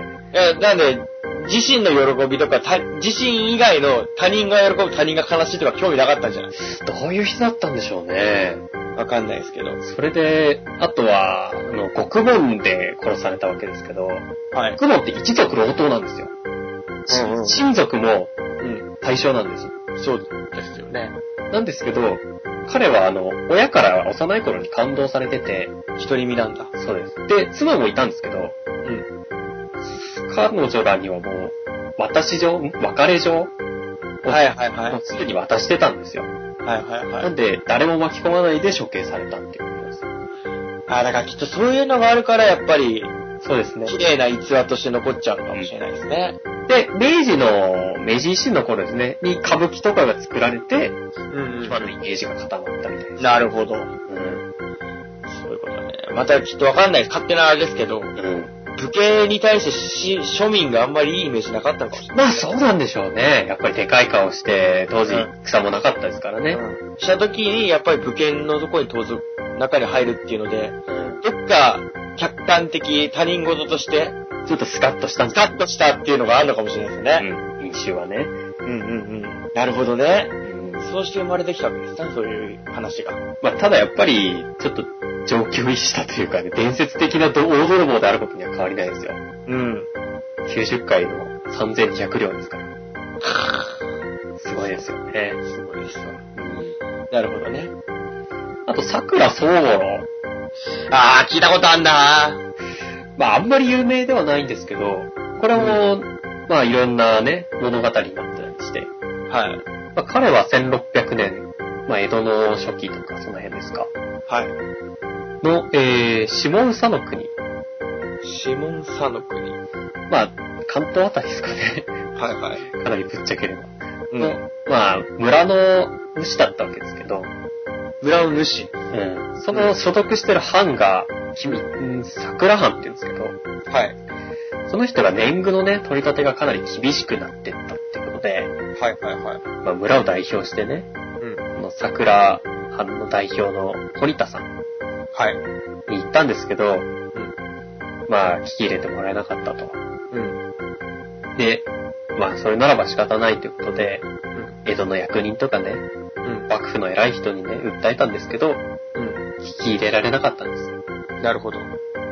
で、まあ、そうなったらもう仕方ないということで、 仕方ない。仕方ないということで、あの、ちょうど上野の神社に、あ、寺ですね。寺に参詣する将軍がいたんですよ。はい。彼に直訴したっていう、うんうん。徳川家綱に直訴、直訴してしまったんですよ。もうか、もうい大変だと。そうでやりくりが大変だと。す。そうです。どうにかしてくれと。言っても何も聞いてくれないんだよと。そうです。うん。まあその結う果、ん。その、藩主のね、うん。その、虐げるような政治、年貢の取り立てはなくなったんですけど、う宗五郎は処刑されちゃうんですよ。ん。なんでですかななんんででなんでなんでしょうね。え、なんで、 答えは分かってない感じなの今の感覚からするとやっぱり無本ってことになるんですかね。反発し、反逆ってこと反逆ってことになるんでしょうかね。辛い辛いったってみんな辛いんで我慢しやってことなのかなどうなんだろう。ちょっと貼り付けってものなんで、うん。あの、やっぱり、いや、でもな、なんなんだかだら、ろ反、その、直訴の形がちょっと、バイオレンスだったりするのかね。う。いや、でも、あのー結構、なんだろう、みんな、みんなっていうか、ファンが結構多いみたいですね。あ、その、かの福沢諭吉もうん。結構ファンみたいで、じゃあ、もう一度何かしらの、なんか、魅力があったわけだね。まあね、いや今までにない犯罪を犯したわけじゃなくて、そういう、ね、貴族ですら、気味いい、いい単純にいい人だったんですね。そういうことですよね。自分の歯を思い、行ったわけですもん貼ねり付けになっちゃったっていう。ですよ。はあ、なるほどね。うん。はあ、いろんな方がいらっしゃいますな。はい。なるほどね。え、今日のテーマって、江戸の犯罪でしたっけいや、刑罰ですよ。今日は江戸の犯 罪、見たくなって。まあでも、うん、お面白いですな、こういうのも、やっぱり。江戸面っ白いてです、うん。そんな知ってるようで知らないじゃないですか。知らないし、やっぱ時代が長いので、まあね。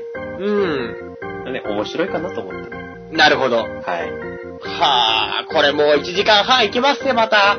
まあ、1時間半は行くでしょうね。何当たり前のように言っちゃってんの、あん た。あんた、あんた、あんた、あんた。ちょいちょいちょいちょいちょいちょい。何ですか土曜日アップのとこもう月曜日っていう のに。ちょいちょいちょいちょいちょい。それについては本当、ダチュラさんが申し訳ございませんでした。なんで僕がなん でダチュラさんがすくすくと育ってる間にね、すかすいません、ビールケースのためにね、こればっかり僕も。マイクが届かなくなっちゃってさ、おマイクが、そう。高い、長いマイクを用意するのに時間かかっちゃって。これ1万メートルだからね、うん。しなっちゃってしなっちゃって。しなっちゃって、結構大変ですよ、今も。そうですか今現在。今もう上空1万メートルで、ブンブン行ってますから。結構寒いね、高いとこ って。気温が低いね。下の方どうなってんのえ、た、立ってます、今。立ってま骨がどうなってんだよ。す。骨はちょっとよくわかんないです、僕が。あんま下の方見えないんで。雲で隠れちゃってる。よくわかんないでそうだね。今日天気悪いもんね。す。よくわかんないですが。まあ、そんな感じで弦楽ペダントリー、えー、第9回いかがだったでしょうか。はい。まあ、刑罰と一言言ってもね、まあ、時代があり、世界各国いろいろな考え方があり、ずっと行われてきたものではございますが、はい。いざ自身が向き合うと考えると、なんだか難しいものであり、身近なようなものであって、実は身近でもなかったりするのか なと、はい。思うもんではございますが。はい。まあね、でもやっぱり江戸を追っかけると江戸時代は面白いですね。面白いですね。うん。僕もやっぱり落語の影響ですけど、江戸時代がすごく興味深い時代なんでう、ん。うん、とても面白いなとはい。思いました。ある丸んなわけで ね、続いて第10回の、はい。テーマを決めなきゃなりません。なんでしょう。次は何ですか記念すべき10回ですからね。そうですよ。言っておき ますけど。プレッシャーは与えないでください。まあね、結局10回記念つっても、さがひたすら長くなるだけでしょうね。まあ、あれ、あるとすればね。できることっていうのは長く喋るぐらいですよね。長く喋ればいいってものじゃないですからね。密なんですよ、密度。カスカスででっかいラスクみたいな。穴あきチーズみたいなやアナキチーズ、でっかいアナキチーズみたいな。つ。そんなのないですからね。まあね、あいうえを、かきくけ、こ、こですから。こってくればね、う迷ってんですよ。ん。腰パンとか。記念すべき10回腰パンでいっちゃうあとじゃあ腰身のしかないけど。腰パン、腰身の子供店長、これはどれかにしようかな。子供店長はもう個人になっちゃうからね。もうだいぶ大人ですよね。 もうね。うん。なわけでね、次の子はね、コーヒーできます。コーヒー。コーヒー。コーヒーってあの泥みたいなやつですよね。いや、なんでさ、僕がいつもあげるテーマに対してさ、なんかその、なんか、そそらない言い方するわけ。おかしいでしょうか。ステマステマ。コーヒーです。まあ、コーヒーもね、僕、酒、タバコに続く嗜好品として大好きなもので、あ、そうなんですか好きですね。一日一杯飲んでますね。蛇口ひねればコーヒーが出るぐらい。 下口出ればコーヒー畑ですよ。コーヒー畑。それはもうダメだね。蛇口をひねればコーヒー畑 で、目を閉じればガーナのチョカカオ畑みたいな。ちょっと何言ってるかわかんないけど。うん、でも、コーヒーも歴史長いですし、やっぱり身近なものであり、はい。まあ、奥が深いのかなっていうふうには。そうですね。僕が、あのー江戸時代ぐらいの時に飲んでましたね。江戸にはあったの、コーヒー。ありましたよ。あら、そうなのいだって僕飲んでましたもん。や、その説明じゃ説得力はないけど ね。言っておきますが。説得力はないです。いや、今、ね、説得力うんぬんじゃなくてさ、うん。あったよ。事実を基づいていそうです。経験をもとにね、言ってるわけですよ。ちょっと言ってる意味わかんないです。ごめんなさい、ちょっと言ってる意味わかんまあ、江戸時代って面白いよねっていう 話。ない。 そんなまとめ方ありません。 そんな乱暴者。そんなデンジャラスな、デンジャラスな。デンジャラスなまとめ方ありますん。というわけで、コーヒーでいきます。はい。うん。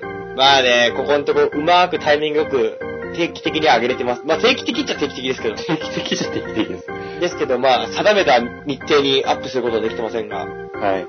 まあだからといって終わるわけではございませんし、はまあ週1回のノルマはこなしていこうかなと。い。そうだね。うん。それぐらいじゃないやっぱり。そうだね。うん。最近なんか人も増えつつあるような気がしないでもない。うん。気がつかないじゃんね。減ってはいないかな。そこはわかんないけど。うん、でも、やっぱ数重なるごとに、きあの、聞き続けるかどうかは別として、耳に入る分母は増えんじゃないそうだね。すでにうんまあ1億8000万人くらいいますけどね。マジ で。マジでか。はい。もうちょっと僕考えて喋りますわ、今後。次ぐらいには2億4000万人くらいになってます。もうじゃあ日本人じゃない人も聞いてるってことだ ね。もちろんですよ。何言ってるんですか僕が間違っていたかったような。 何なんでしょう、これ。もう同時通訳でね、全世界に配配信されてますから。すごいっすね。すごいですよ。同時通訳で、うインドネシア語になって、ん。なってます。タイとかね。もしかとかね。なんでアジア攻めてるの行けや、英語で。早いだろ。英語で行けよ。英語は、なんかもういいかなと思って。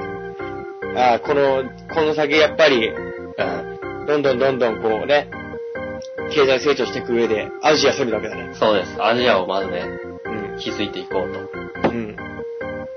ちょっと誰がやってたか知りませんけど、当日、当日通訳に関しては僕ちょっと、把握できてないんで。有志がやってくれてるんです よ。うんそんなに力あんのこの番組。だから、ユキシがやってくれてんの1億8000万人が聞いてるっつって、あ、まあ、1億8000万人聞いてれば、1人や2人有志で、そうアジア語に翻訳してくれてますわな。そうですよ。そらそうですわ。うん。なるほどね。そうです。まあ、そんな感じでね、どうせこの後もご機嫌なトークが続くと思います。一回締めときます。うつトークで今回攻めますか。あ、うつトークでもいいですけど。いや、あの、僕のうつトークめっちゃ重いっすよ、だって。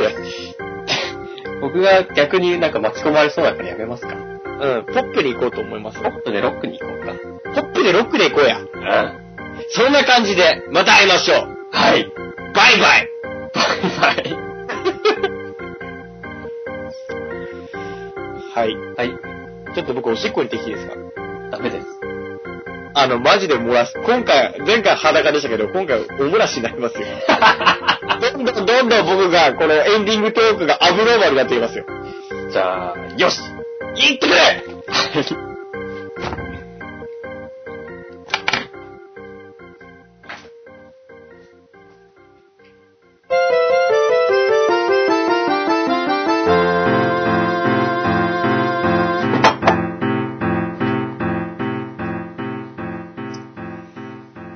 帰ってきましたよ。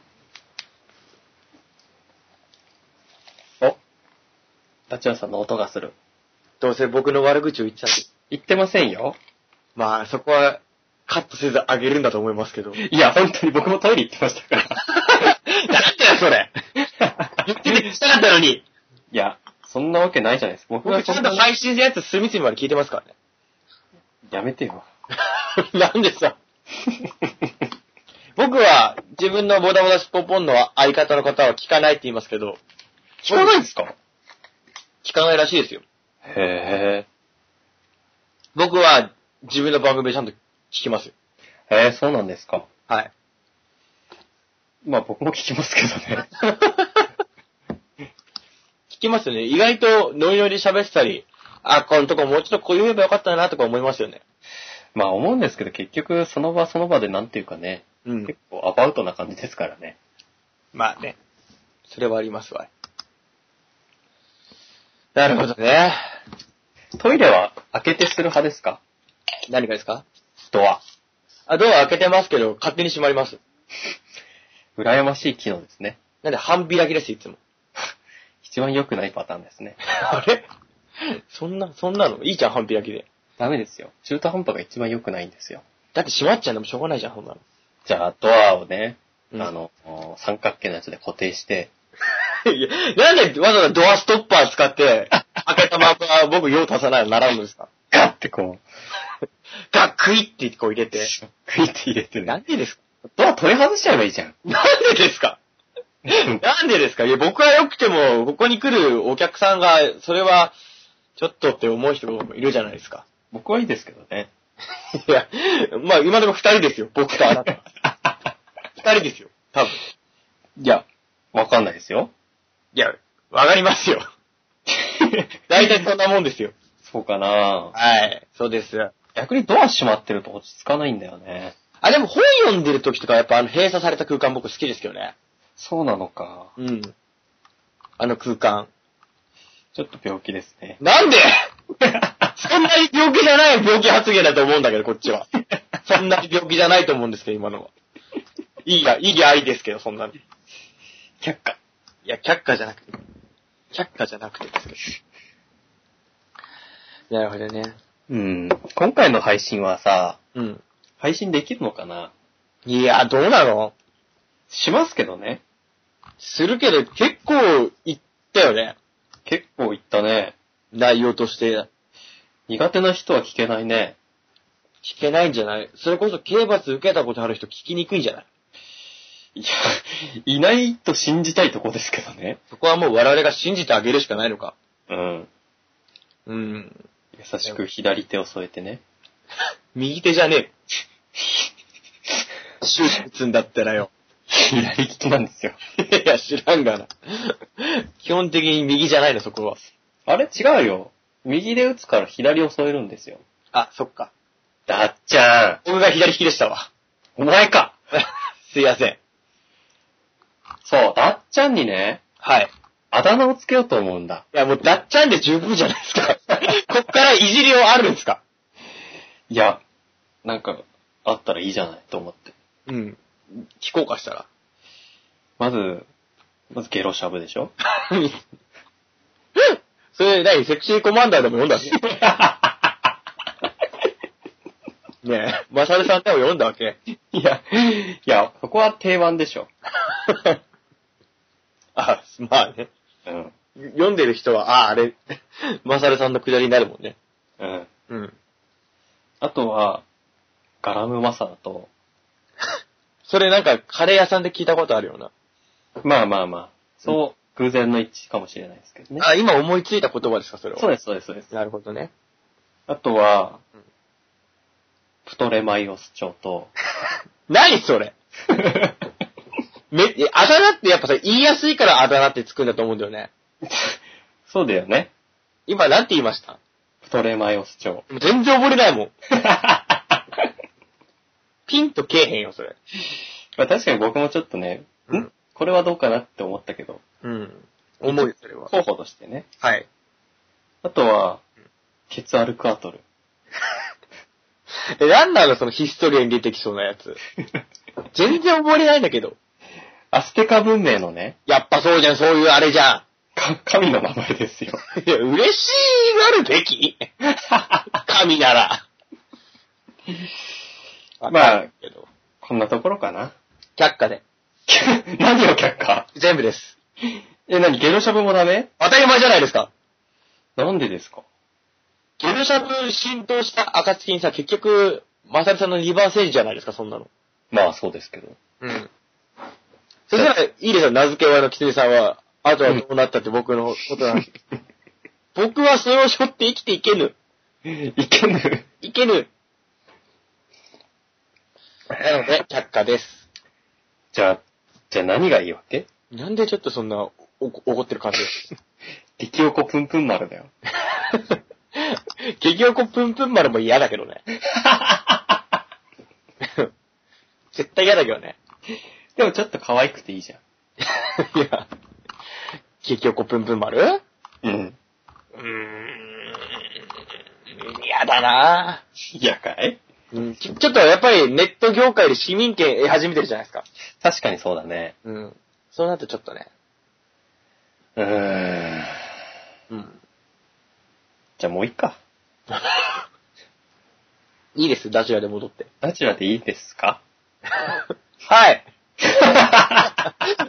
そうします。じゃあ、じゃあ、ちょっと自己紹介してください。皆さん、はじめまして。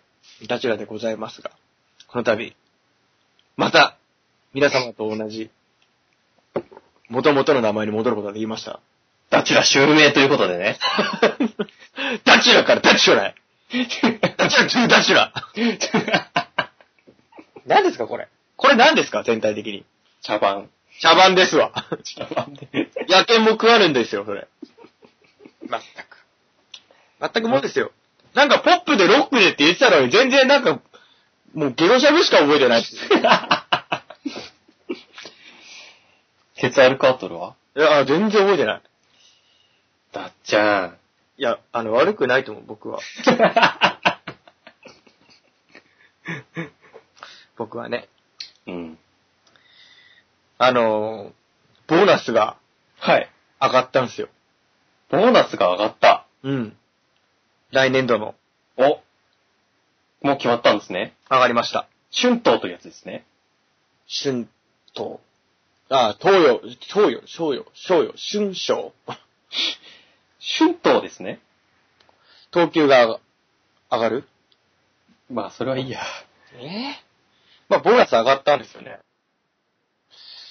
ありがたいもんでね。そうです僕入社とした時より、はい。コンマ6上がってますね。おー、すごいじゃないですか。うん、だから上り調子ですよね。ですね。まあ、入った時がやっぱり、底打ちに近い、限りなく底打ちに近かったですかね。リーマンショックですね。リーマンショックでね。あれひどいですよね。今更ですけど、リーマンショックって、はい。わかりやすく言うと何なんですかあれは、金のない人にうん。金貸しまくって、うんまあ、住宅ローンですよ。はい。貸しまくったら、うんまあ、当然なんですけど、帰ってこなくって、うん。で、貸してた銀行が破綻しちゃったっていう。あ、もう、取り返してなくなっちゃったって。そうです。で、そこから、あれこれやばいんじゃねっていうことで、自分たちが、あの、運営していくための資本も、もう、まずいんじゃないぐらい。そうです、そうです。その会社、た銀行、貸してた銀行単体じゃなくて、いろんな銀行も、その、まあ、サブプライムローンですよ。また貸しみたいな。そうです、そうです。だから、帰ってくる当てがないのに貸しまくってたら、はいはいはい、そういうことね。い、ろんな業種がもう巻き添え食っちゃって、うん。で、一気に大暴落したわけです。うん。なるほそどれ。が、それがリーマンショックですね。ああ、なるほどね。そういうもんだったんだね。うん。とりあえずショックなものなんだなっていうイメージした僕。 100年に一度っていうぐらいですからね。そうですよね。うん。まあだからあとは上がるしかないわけですね。だって、東証が1万2000円ぐらい、まあ、うん株、株です。はい。株のなんかこう、銘柄平均みたいなね。うん。 1万2000円ぐらいから7000円ぐらいまで落ちたんじゃないですかそうですね。もう尋常じゃないぐらいですよ。だって、ドルもそうじゃないですかまあ、ドルの信用も落ちましてね。だって僕ら、僕高校生の時個人輸入してたんですけど、はい。アメリカから DVD を、はい。プロレスの。うんうん。その時に120円だったんですよ。でしたよね。確かそれぐらいです。 1ドル。うん。ほいで、結局、そんな高い商売じゃないですけど、うん。 20、20ドルぐらいの DVD 買うって言っても、うん。 2400円じゃないですか。そうだよね。単純に。うん。だけど今は、落ちるに落ちたけどまたちょい上がって80円ぐらいですか今95円。 ?95 円ですよね。はい。 95円だったらもう2000円切ってますもんね。そうですよ単ね。純に20ドルの DVD 買うって言っても。うんうん。じゃあ、か、こっち、輸こっち、こっち的には輸入してた頃考えると、いいじゃん、円高って思ったけど、うん。 ダメなんだもんね。円高はね、いや、いいんですけど、やっぱ行き過ぎると良くないんですね、何事そうも。いうことなんですね。円安もそうですけどね。うん。バランスが大事なわけですな。そうです。なるほどね。またバブルがどうとかってなるわけですよ。バブルね。バブルね。すごいんでしょ当時のバブルはすごかったみたいですね。みたいですね。まあ知らないんですけどね。ええ生まれてちょいですからね。生まれて1年ぐらいで完全崩壊したみたいですからね。なんかありますバブルっぽかったなってちっちゃい頃の。ええ両親の仕事から、やっぱバブル影響受けるあれでしたいや、受けなかったですね。あ、そうなんだ。いや、受けてたのかな正直よくわかんないですけど、まあ確かに業績が良かったっていうのはわかるんですけど、そうんれがやっぱり会社員の一個人に還元されてたかっていうとちょっとわかんないですね。ああ、なるほどね。でも僕なんかは、お、お父、お父さんは、うん。もういないんですけどね。うんだからお父さんは、まあ、バブル経済だったおかげなのか、うん。スカイライン乗ってましたからね。おー、いい車ですね。いい車ですよね、きっと。うーん。なんかエンジンをいいのに乗せ替えてみたいなことしたみたいで。おー、なんかすごいこと知ってたんですね。うん。ゆえに僕車大嫌いですもんね。そこから来てるんですか。うるさいんだもん。車。まあ、そういう改造するとね、乗り心地も悪くなるしね。速いしさ。早いしさっていうのは、怖いんだよね、乗ってたら。そっか、運転する人があれだったんじゃないあれですわ。うん。だから、なんかそういうのとか、なんだろう、貯蓄もあったのかわかんないですけど、うん幼稚園の頃はすごくいい幼稚園にあ、そうだったの入れられたんですよ。へえ。本当になんか、お金持ちの子供たちが行くような幼稚園だったんですよ。あ、そうだったんだ。スキー学習とかさ、うん。幼稚園児だよ。スキー場行ってスキーの学習やったりさ、へえ。うん。水泳とかもあったし、うん。卒園旅行っつって富良野行ったりしたんですよ。あ、そうなの北海道、札幌でね。でも、普通の幼稚園じゃやんないよね。やんないですよね。うん。そういう感じのなんか、すごいいいとこしたみたいなんですけど、うん。もうお父さんお母さんごめんなさい、こんな僕でっていうところですよね。まあ、時代の流れっていうのは仕方ないもので すよ。いや、そこの幼稚園にしてもやっぱり、いい子はいい子に、エリートな子になってんだと思うけど、こっちはさ、田舎の僻地でさ、発泡酒飲みながら、こうやってぐずぐずやってんですけどね。まあ、大学出たからってね、逆に、全員が全員いいそうだよね関係ないよね関係ないです大よ。学が全てじゃないよねうん。そうだよねうん。 でもな、なんか、やっぱり、もっと頑張れたのかなって思うとさ、わびしいよ。ロックに行こう、ポップに。ロックにポップに行くロックにポップに行こなるほどね。う。うん。ロックにポップにか。うん。やっぱりこう、僕の年ぐらいだと、あの、ローンって、あんま高い金額組めないんだなって いう。改めて痛感されました、ちょっとこここ最近で。まあ、社会的信用ってありますからね。ああ、若さが足かせになってますわな。ですよ。うん。もうちょっと借りれんのかなと思ったら貸してもらえなくてさ。そうなんですね。うん、やっぱりね、難しいなって。簡単に、この年で、しょうものしょわされて、腹くくっていったろうと思っても、やっぱり、社会はそう簡単に手を差し伸べてくれないんだなって。 うん。個人の問題じゃないですからね、そこまで。うんうんなんかね、やっぱり、ひたすら頑張るしかないんだなと思ってさ。そうだね。暗いよ。え何がええ暗いじゃあ、おまけ番外編行こう。はい。さっきの刑罰じゃないですけど。はい。何食ってん のえビール吹き吹きそうになって、吸い戻したでしょ。もったいない から。吸い戻したよ、ビールを。吸い戻したんだね。はい。えー、さっきのね、あのー、法律の方ですね。はい。調べたんですけど、出番がなかったので。クイズ形式でいこうよ。よしえーと、じゃあ、もうさ、はいもう何分喋ってもう、もう1時間45分超えてるじゃないですか。普通だよね。ハンマルだよ。ここから僕ボタボタスポンポン上げて、ガツガツこう更新しなきゃいけないんで。よし、じゃあ、11時半ま で。いやいや、10時半だよあかんだろ えーっと、じゃあ、はい。えー、えー、どう出せばいいんだろうな。さっきイスラム教で、えー女性がレイプされたら女性が死刑っていう、うん。ありましたけど、はい。ええっとですね、イスラム教に関連して、はい。何かすると死刑になります。何かすると。はい。はい。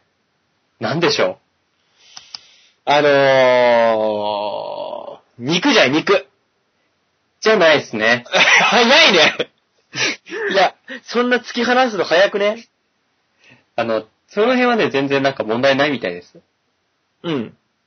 もっとなんていうか、イスラム教、これでもクイズにしにくすぎるな。ヒント、ヒント、ヒント、ヒント、ヒント、ヒント、ヒント、ヒント。ヒントですかはい。えっとね、なんだろう。イスラム教、イスラム教から、うーん、すると、死刑。イスラム教から違う宗教に移る。そう。イエーイもう 答え言ってるもん、もったいない めっちゃ優しいと思って。 イスラム教から回収、またはその意思があれば死刑。めっちゃヒント優しいと思いました、僕。じゃあ次、アメリカ編ですね。はい。まあこれね、何度にすれば死刑とかじゃないんですけど、はい。えーっと、まあ何々してはいけないっていう形ですね。はい。えー、なんとかに乗って、魚を釣ってはいけない。なんとかによって乗って、なんとかに乗りながら、うん。魚を釣ってはいけない。アメリカ。アメリカのアイダホ州ですね。えー、っとね。イルカに乗って。はい、残念でした。哺乳類ですよ。あ、ほん犬かもか。えー、陸生物ですね。え、何生物足が4本あるやつですね。カメカメカメ。無理でしょ。そんな冷静に言わなくても。ええの。 無理でしょ。馬、あ、近い。牛、水、はい水牛、いやー、ちょっと遠いかもしんないけど近いかな。えー、豚じゃないですね。まあ、これね、普通に考えて無理なんで、 言っちゃいますよ。はい。ラクダ。はあ、楽だってう、う水の上、いけんのそれ。いや、単純にラクダに乗って魚を釣ってはいけない。むちゃくちゃだね。うん、それだけ。でも、いたんだろうね、そういうことする人が。ま あ、いたんでしょうね。うん。はい、続いてですね、はい。アリゾナ州。アリゾナ州、はい。何かを折ったら、うん。 25年以下の懲役。何か。うん。それは日常生活で使うものですか使わないです。アリゾナ州独特の何か。独特っていうか、そこにだけあるわけじゃないんですけど、なんか植木とかじゃん木。あ、近い。だから、なんか、大木とか。近い。近い。サ、サボテン。お、近いえいそう、サボテンを折ったら25年以下の懲役なんですって。怖いね。車で間違ってぶつかってたりしたらもう最後だ。もう最後ですよ。はまあ実際どうなのかわかんないですけどね。うんうんはい。じゃあ続きまして、い。はい。えー、アーカンソー州、えー、ま、街中でうん。何とかすると30日以内の交流。街中でうん。ナンパ。あ、近い。えー、キャッチ。違う。ラッセンの絵を売る。違うよ。ヒントヒント。ヒント、ナンパよりね、もうちょっと上かな。スカウト。違う。結婚を申し込む。近いっちゃ近い。かなり近いけど、うん。もっとなんか俗っぽい感じ。セセクハラ。街中でイチャつくとえダメなんですって。ーいい法律ですね。確かにそうですね。うん。じゃあ次、カリフォルニア州。うん。市内でうん。なんとかを爆発させたら500ドルの罰金。爆発うん。もう水でパンパンのコンドームじゃない 違いますよ。水爆みたいなこと言いながら。 あ、かなり近い。え、水爆かなり近いのかなり近い。もう答えでいいよ、それ。市内で核爆弾を爆発いや、違う、それ さ、どこの国でもやっちゃダメじゃない、そんなの。別に。核爆弾でそんなさ、街で爆破させるもんじゃねえじゃん。何その法律。なんで で、同じカリフォルニア州、うん。えー、蝶をいじめたらうん。何ドルの罰金でしょう超蝶、蝶々。いじめたらうん。え、だって蝶々でしょうん。核爆弾500ドルですから ね。だったらもう2ドルとかじゃない。いや、違います。え、いくらさ。 500 ドル。高えよ高えよなんだよ、蝶々と核爆弾のその、何が違えんだ よ。知らないけど。高えよ核爆弾は安いしね。 核爆弾安いし、蝶々高えよしねえよ、蝶々そんなこと。まあしないしね。しないよ、両方とも。なんだよ、その法律。 カリフォルニア州ちょっと頭おかしいんです落よ。とし穴っていうか、なんかすっごいでっかい穴があるよ、そこの、決まりに。えー、続きましてカリフォルニア州。はい。またして。なんとかなしで、うん。自動車で時速60マイル以上の速度を出すと逮捕。そんなの買うのシートベルトでしょ。残念、違うんだ。えー、なんとかなし。なんとかなし。免許。残念。待て。わか靴違う。おー時速60マイルだから、まあ、100キロくらいですね、大体。うん。め、メットじゃないですね。サングラス。じゃないんですよ。ヒントヒント。ヒント、うんここれがないと、 ていうか、この法律はおかしいです。いや、そうだよな。だって、あのカルフォルニアでしょそうです蝶々核爆弾で有名な。そうそうです。何かなしでしょそう、何かなしで、車で100キロ以上出すと逮捕。お前なしではじゃない。あー、近いかもしれない。 嘘あー、隣に乗ってる人なしで。あー、近いけど、なんだろう、ちょっと多分違うんだろうな。てか、この法律は意味がわからない。タイヤ。いや、違う。わかんないっすわ。運転手なしで。当たり前やからあんなもん。なんだよ、その暴走してる車。怖えよ。ああ、でもきっと実験とかでさ、いや、それはだって違うと思うんだよね。運転手なしで時速60マイル以上な出んかさす。そう、走ってる途中で飛び降りたりするのもダメってことなんじゃない逆言ったら。そういうことなのかな命に関わるもんでもう飛び降りて、うん。立ってる走った車、でも、乗ってない前提で誰が罪に問われるのってとこで。確かにそうだよね。知らないか。カリフォルニアさん半端ないっすわ。カリフォルニアさんちょっとおかしいです。うん。次、フロリダ州。はい。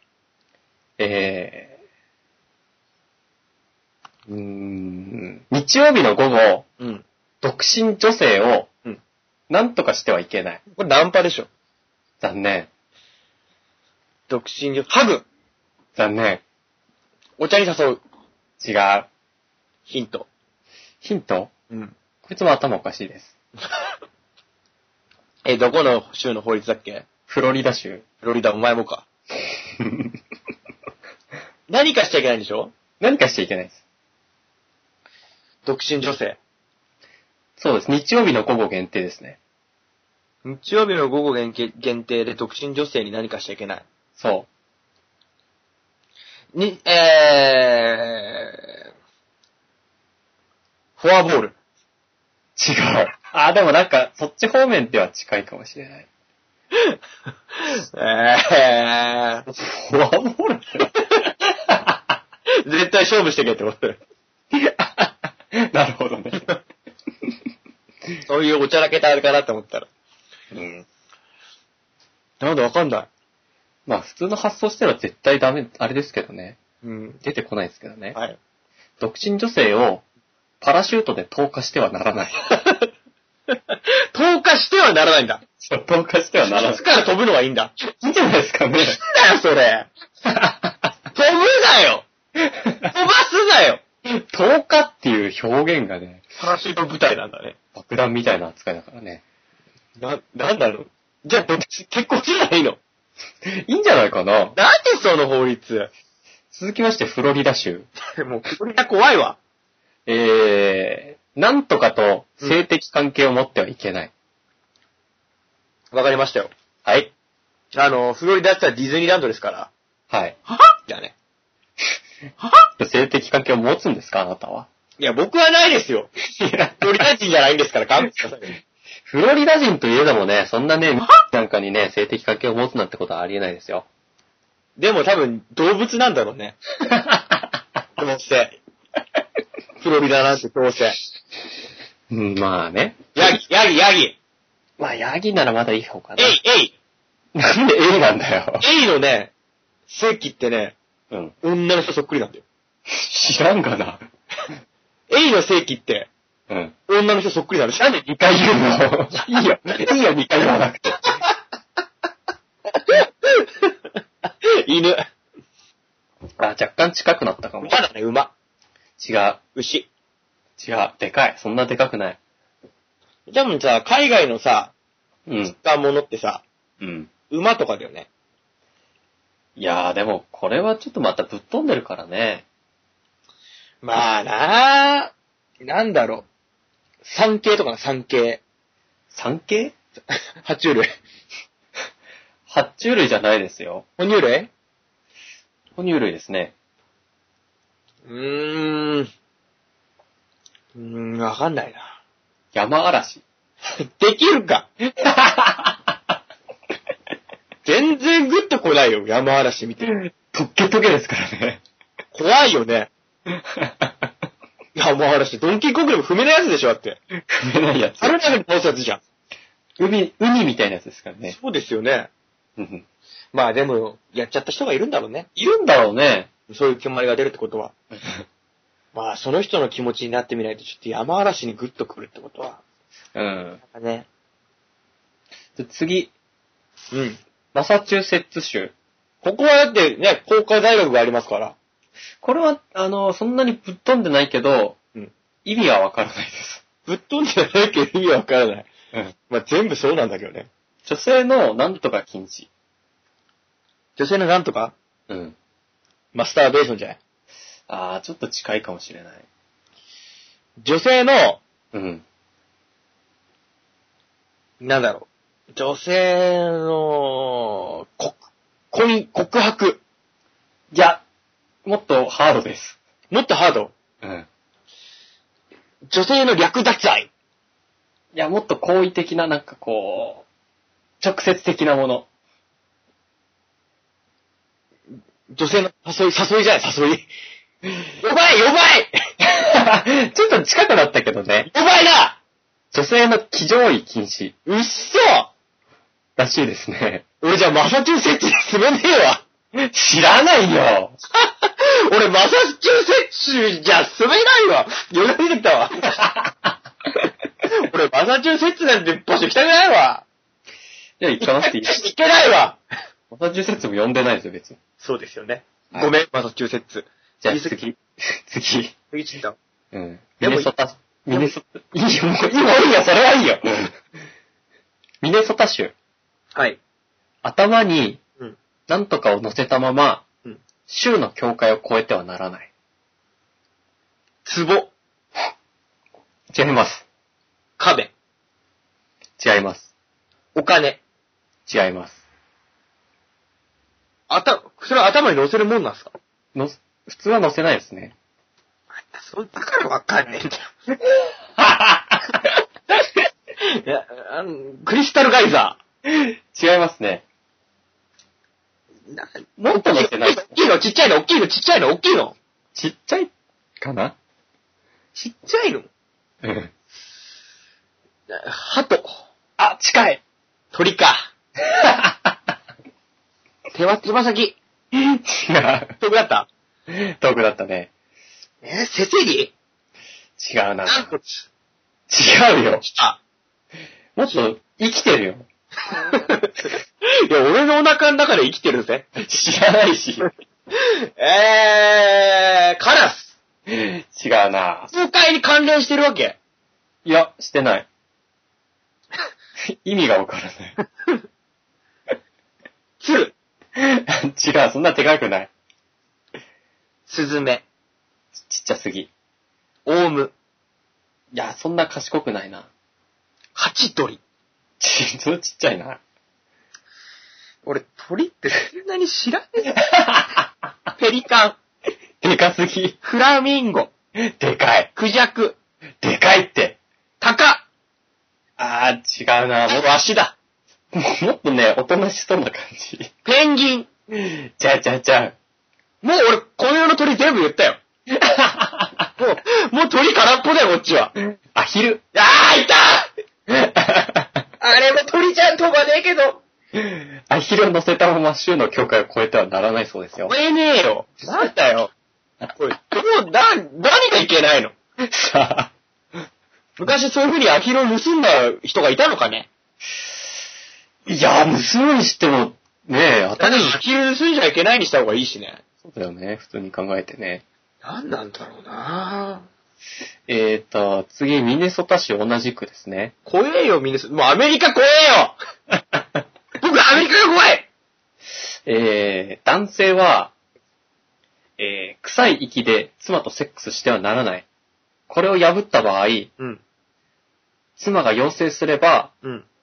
法律の命令により夫は何かをしなければいけません。えいや、でも口が臭いんだよね。そう。だったらもう、な、なんだろう。歯、歯の治療じゃないの、やっぱり。いやー、ただもう家にいますけ ど、歯を磨かなければいけないんで 当たり前やから だもん。旦那、歯磨けよ。す。妻が要請したら、おいいや、つ、妻も言うなよ。かわいそうじゃん、そんなの。身内でやれよ、そういう の。身内で話し合って決めろよ。なんで国がそこで、国っていうか州が動いてさ、歯磨かさなきゃいけないわけ ですよね。磨けよ、旦那も歯ぐらいさ。そんな手間じゃないよ、歯磨くことなんて。まあ、あったんでしょうね、そういうことが。もうあまりに当たり前すぎて答えが出てこなかったわ、 今。全然予想つかなかったわ。じゃあですね、モンタナ州。また来たな、モンタナ州。えーっと、さっきマサチューセッツ州で、は女。性の騎乗位禁止だったじゃないですか。そうだよ。どうすんだよ。今度は、はい。何、何か以外禁 止です。正常以外でしょ。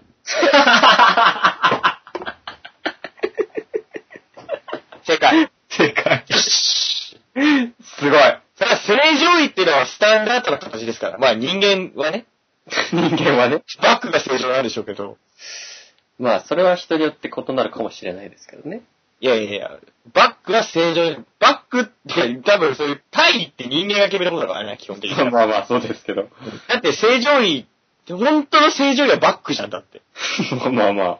ね、動物にとってはそうですけど。うん。だとしても、それって全然楽しくないじゃないですか。まあね。いや、楽しいかどうか知らねえよ。ですよね。はい、じゃあ次、ユタ州。ユタ州。救急車の中でうん何かをしてはいけません。救急車の中で We Are the World を歌っちゃいけない。残念、違うんだな救急車の中で仏壇の販売をしてはいけない。なんでだよ、おかしいじゃん。観音開きしか合って ないよ。救急車の中で、うん。あ、うん、な、あー救急車の中で歌ってはいけないじゃない。違うんですね。救急車の中で泣いてはいけない。違うんですよ。救急車の中で負けてはいけない。アメリカですよ。 アメリカですよってことにヒントが隠されてるわけ今までの問題に対してだってそ れ。本当にアメリカなのって思いたいわけですか って。わしかってそら。ヒントはヒントさっきの答えと近いかな。じゃあ、きあーえっと、騎乗位してはいけない。いや、まあ、性行為ですね。救急車の中でセックスしてはいけません。まあね、真逆の位置に値することだからね。どういう意図なんだろうね。うーん、わかんないけど、うんやっ。ぱ包帯が好きな人の延長線上にあるんじゃないかな。そういうこといいや、わかんないけど。まあ、わかん、確かにわからない。わかりたくはない。わかれないね。えー、えーアラバマ州きた、はい。とミシガン州ですけど、何、二人揃ってそんなおかしいこと言ってるわけえー、消火栓にうん。何かを繋いではいけません。犬。残念。しょ、つなぐものつないだことある僕がですかはい。ないし一生ないと思います。生き物ですか生き物です。消火栓にはい。バッファローを積んではいけ、つないではいけない。いや、違うんですね。消火栓に、ハムスターを。いや、違いますね。大きいのちっちゃいの。でかいね。ゾウ。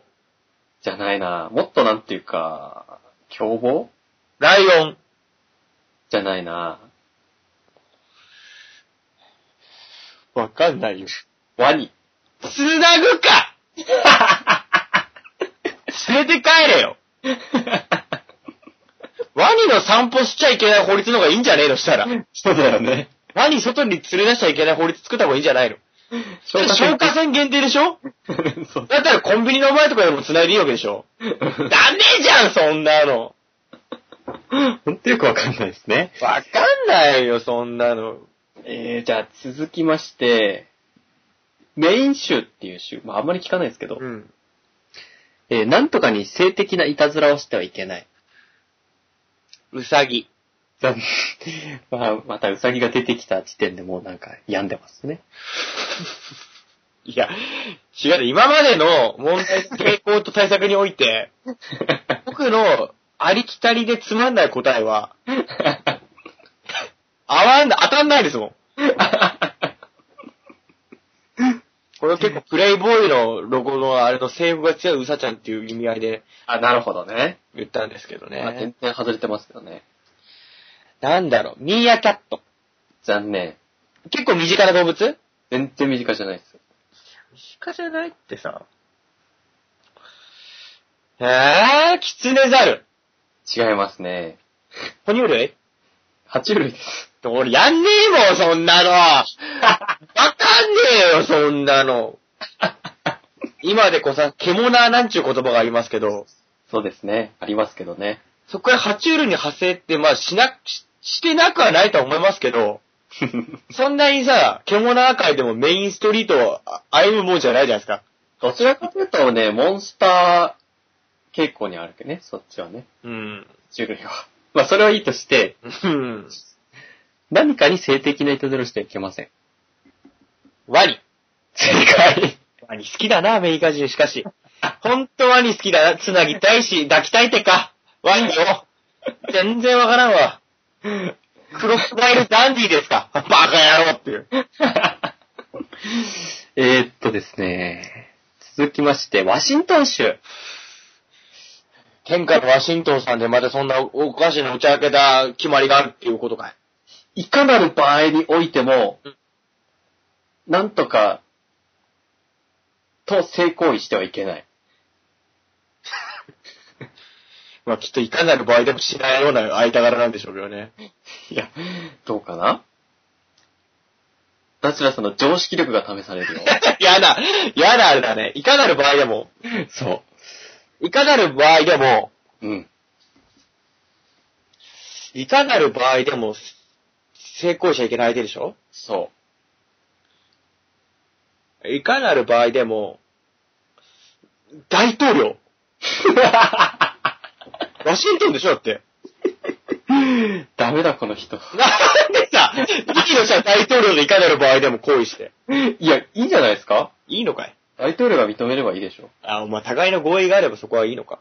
いいと思いますよ。いかなる場合でも、うん。若い男性同士での。幼い男性同士。だいぶ病んでますね。なんでですかなんでこのクイズ連投されたの間違ったなんか、何が楽しくて何が正義かさっぱりでござんと。はい、えーっとですね。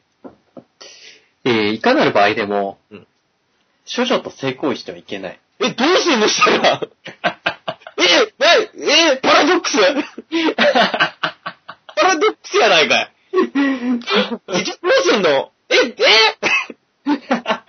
えな、あれじゃ、みんな少女と童貞ってことその街は。そうですね。まあ、処女ばっかりでしょうね。ええ、だってさ、わかんないよ。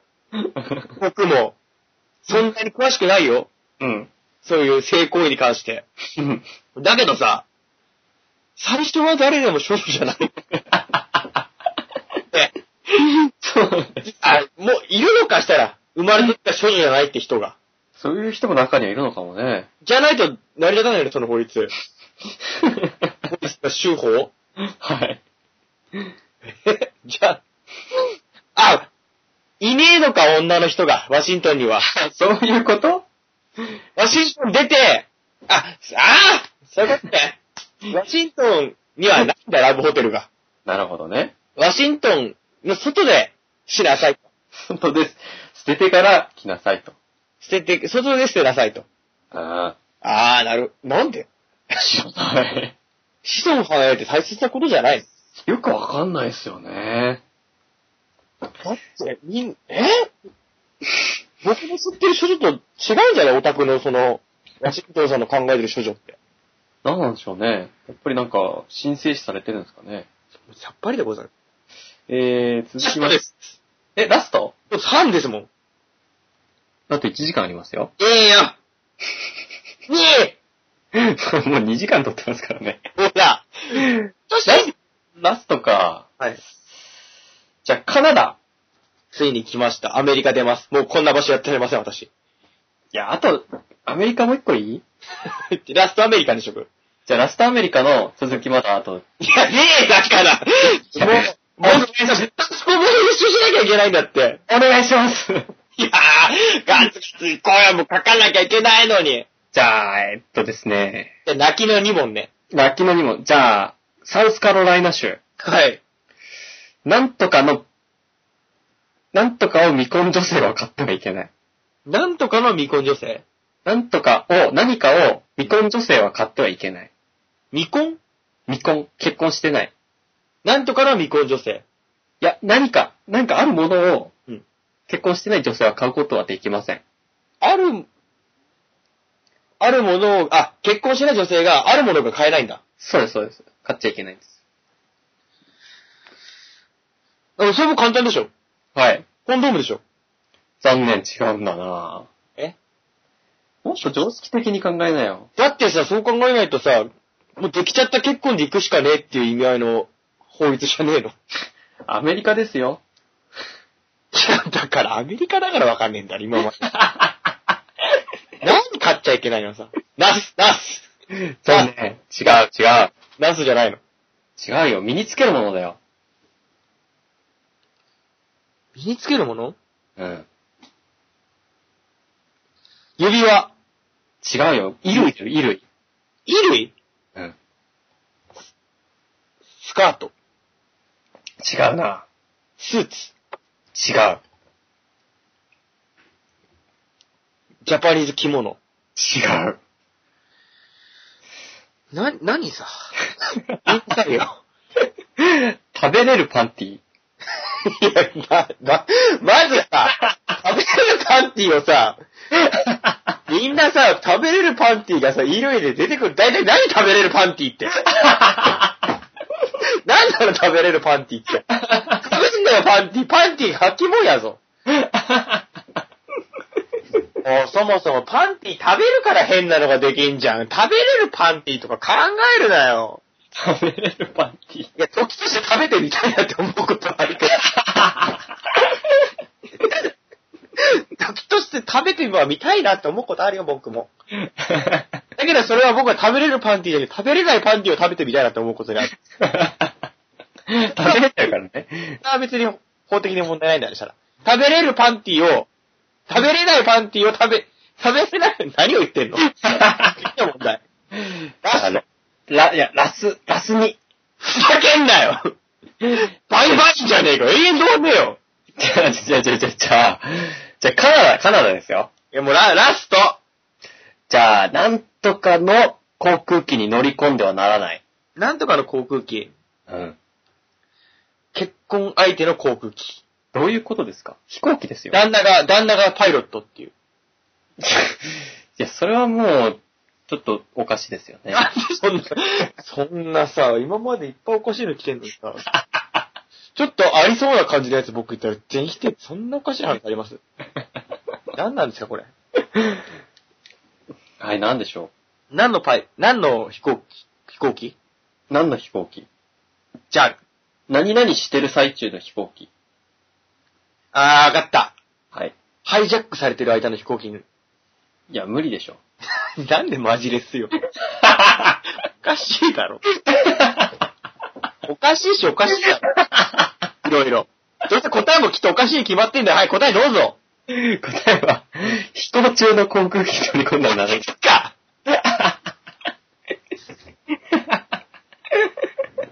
なんだよ、それ。どうやって乗るんだよ。なんだよ、して。おかしいだろ。 あと別に、じゃあクイズ除外してですねい、や、ちげえよ、それ終わっちゃう。もうダメだって。レレバノンではですね、男性がうんど動物とセックスすると死刑だそうです も。う死ねただし、えよ。メスの動物なら無罪だそうですよ。いや、なんで、なんでさ、はもう全然わかんない、僕、その。あと、オーストラ全然、動物もわかんないのに、なんで男とオスで。オーストラリアは、うん。酔酔っ払ってる場合、うん。カンガルーとセックスしてもいいんですって。なんで酔っ払ってる場合だけなのなんでどんぶり感情なのよ、その手法。おかしいだろ。でスコットランド、最後ですね。いや、なんぼ勇気なの。名牛、メスの牛を飼ってる者はうん酔ってはいけない。何に牛に酔っちゃいけないってこといや、酒飲んで酔ってはいけないんやでっちゃうんだ、結局。す。 そうなんでしょうね。結局、そういう外国の人はやっちゃうんだ、みんな。動物に。遠回しに言ってみますよ ね。やっちゃうんだ、飲んだら。あ、やだやだ。あ、やだよ、私は。以上 で。 以上でじゃない、本当に。すいません、長々と。なんか成功いいことばっかり最後。すいません、僕の方から、この謝罪と、謝が謝罪を番組の終わりとして返させていただきます。どうもすいませんでした。終わりです。はい、終わりま した。はい。特脱ポンポンやんなきゃいけないんだって、僕。まあ、まだ7分オーバーだからね。いや、7分オーバーも立派なオーバーですからね。 まあ大丈夫ですよ。大丈夫か大丈夫じゃないか、僕のことですから。キツネ先生よ。まあ、残念なことでしたね。何が時間をオーバーしちゃったの は。終わらせてくれないからでしょ。 じゃあ終わりますか。はい。ではまた。さよなら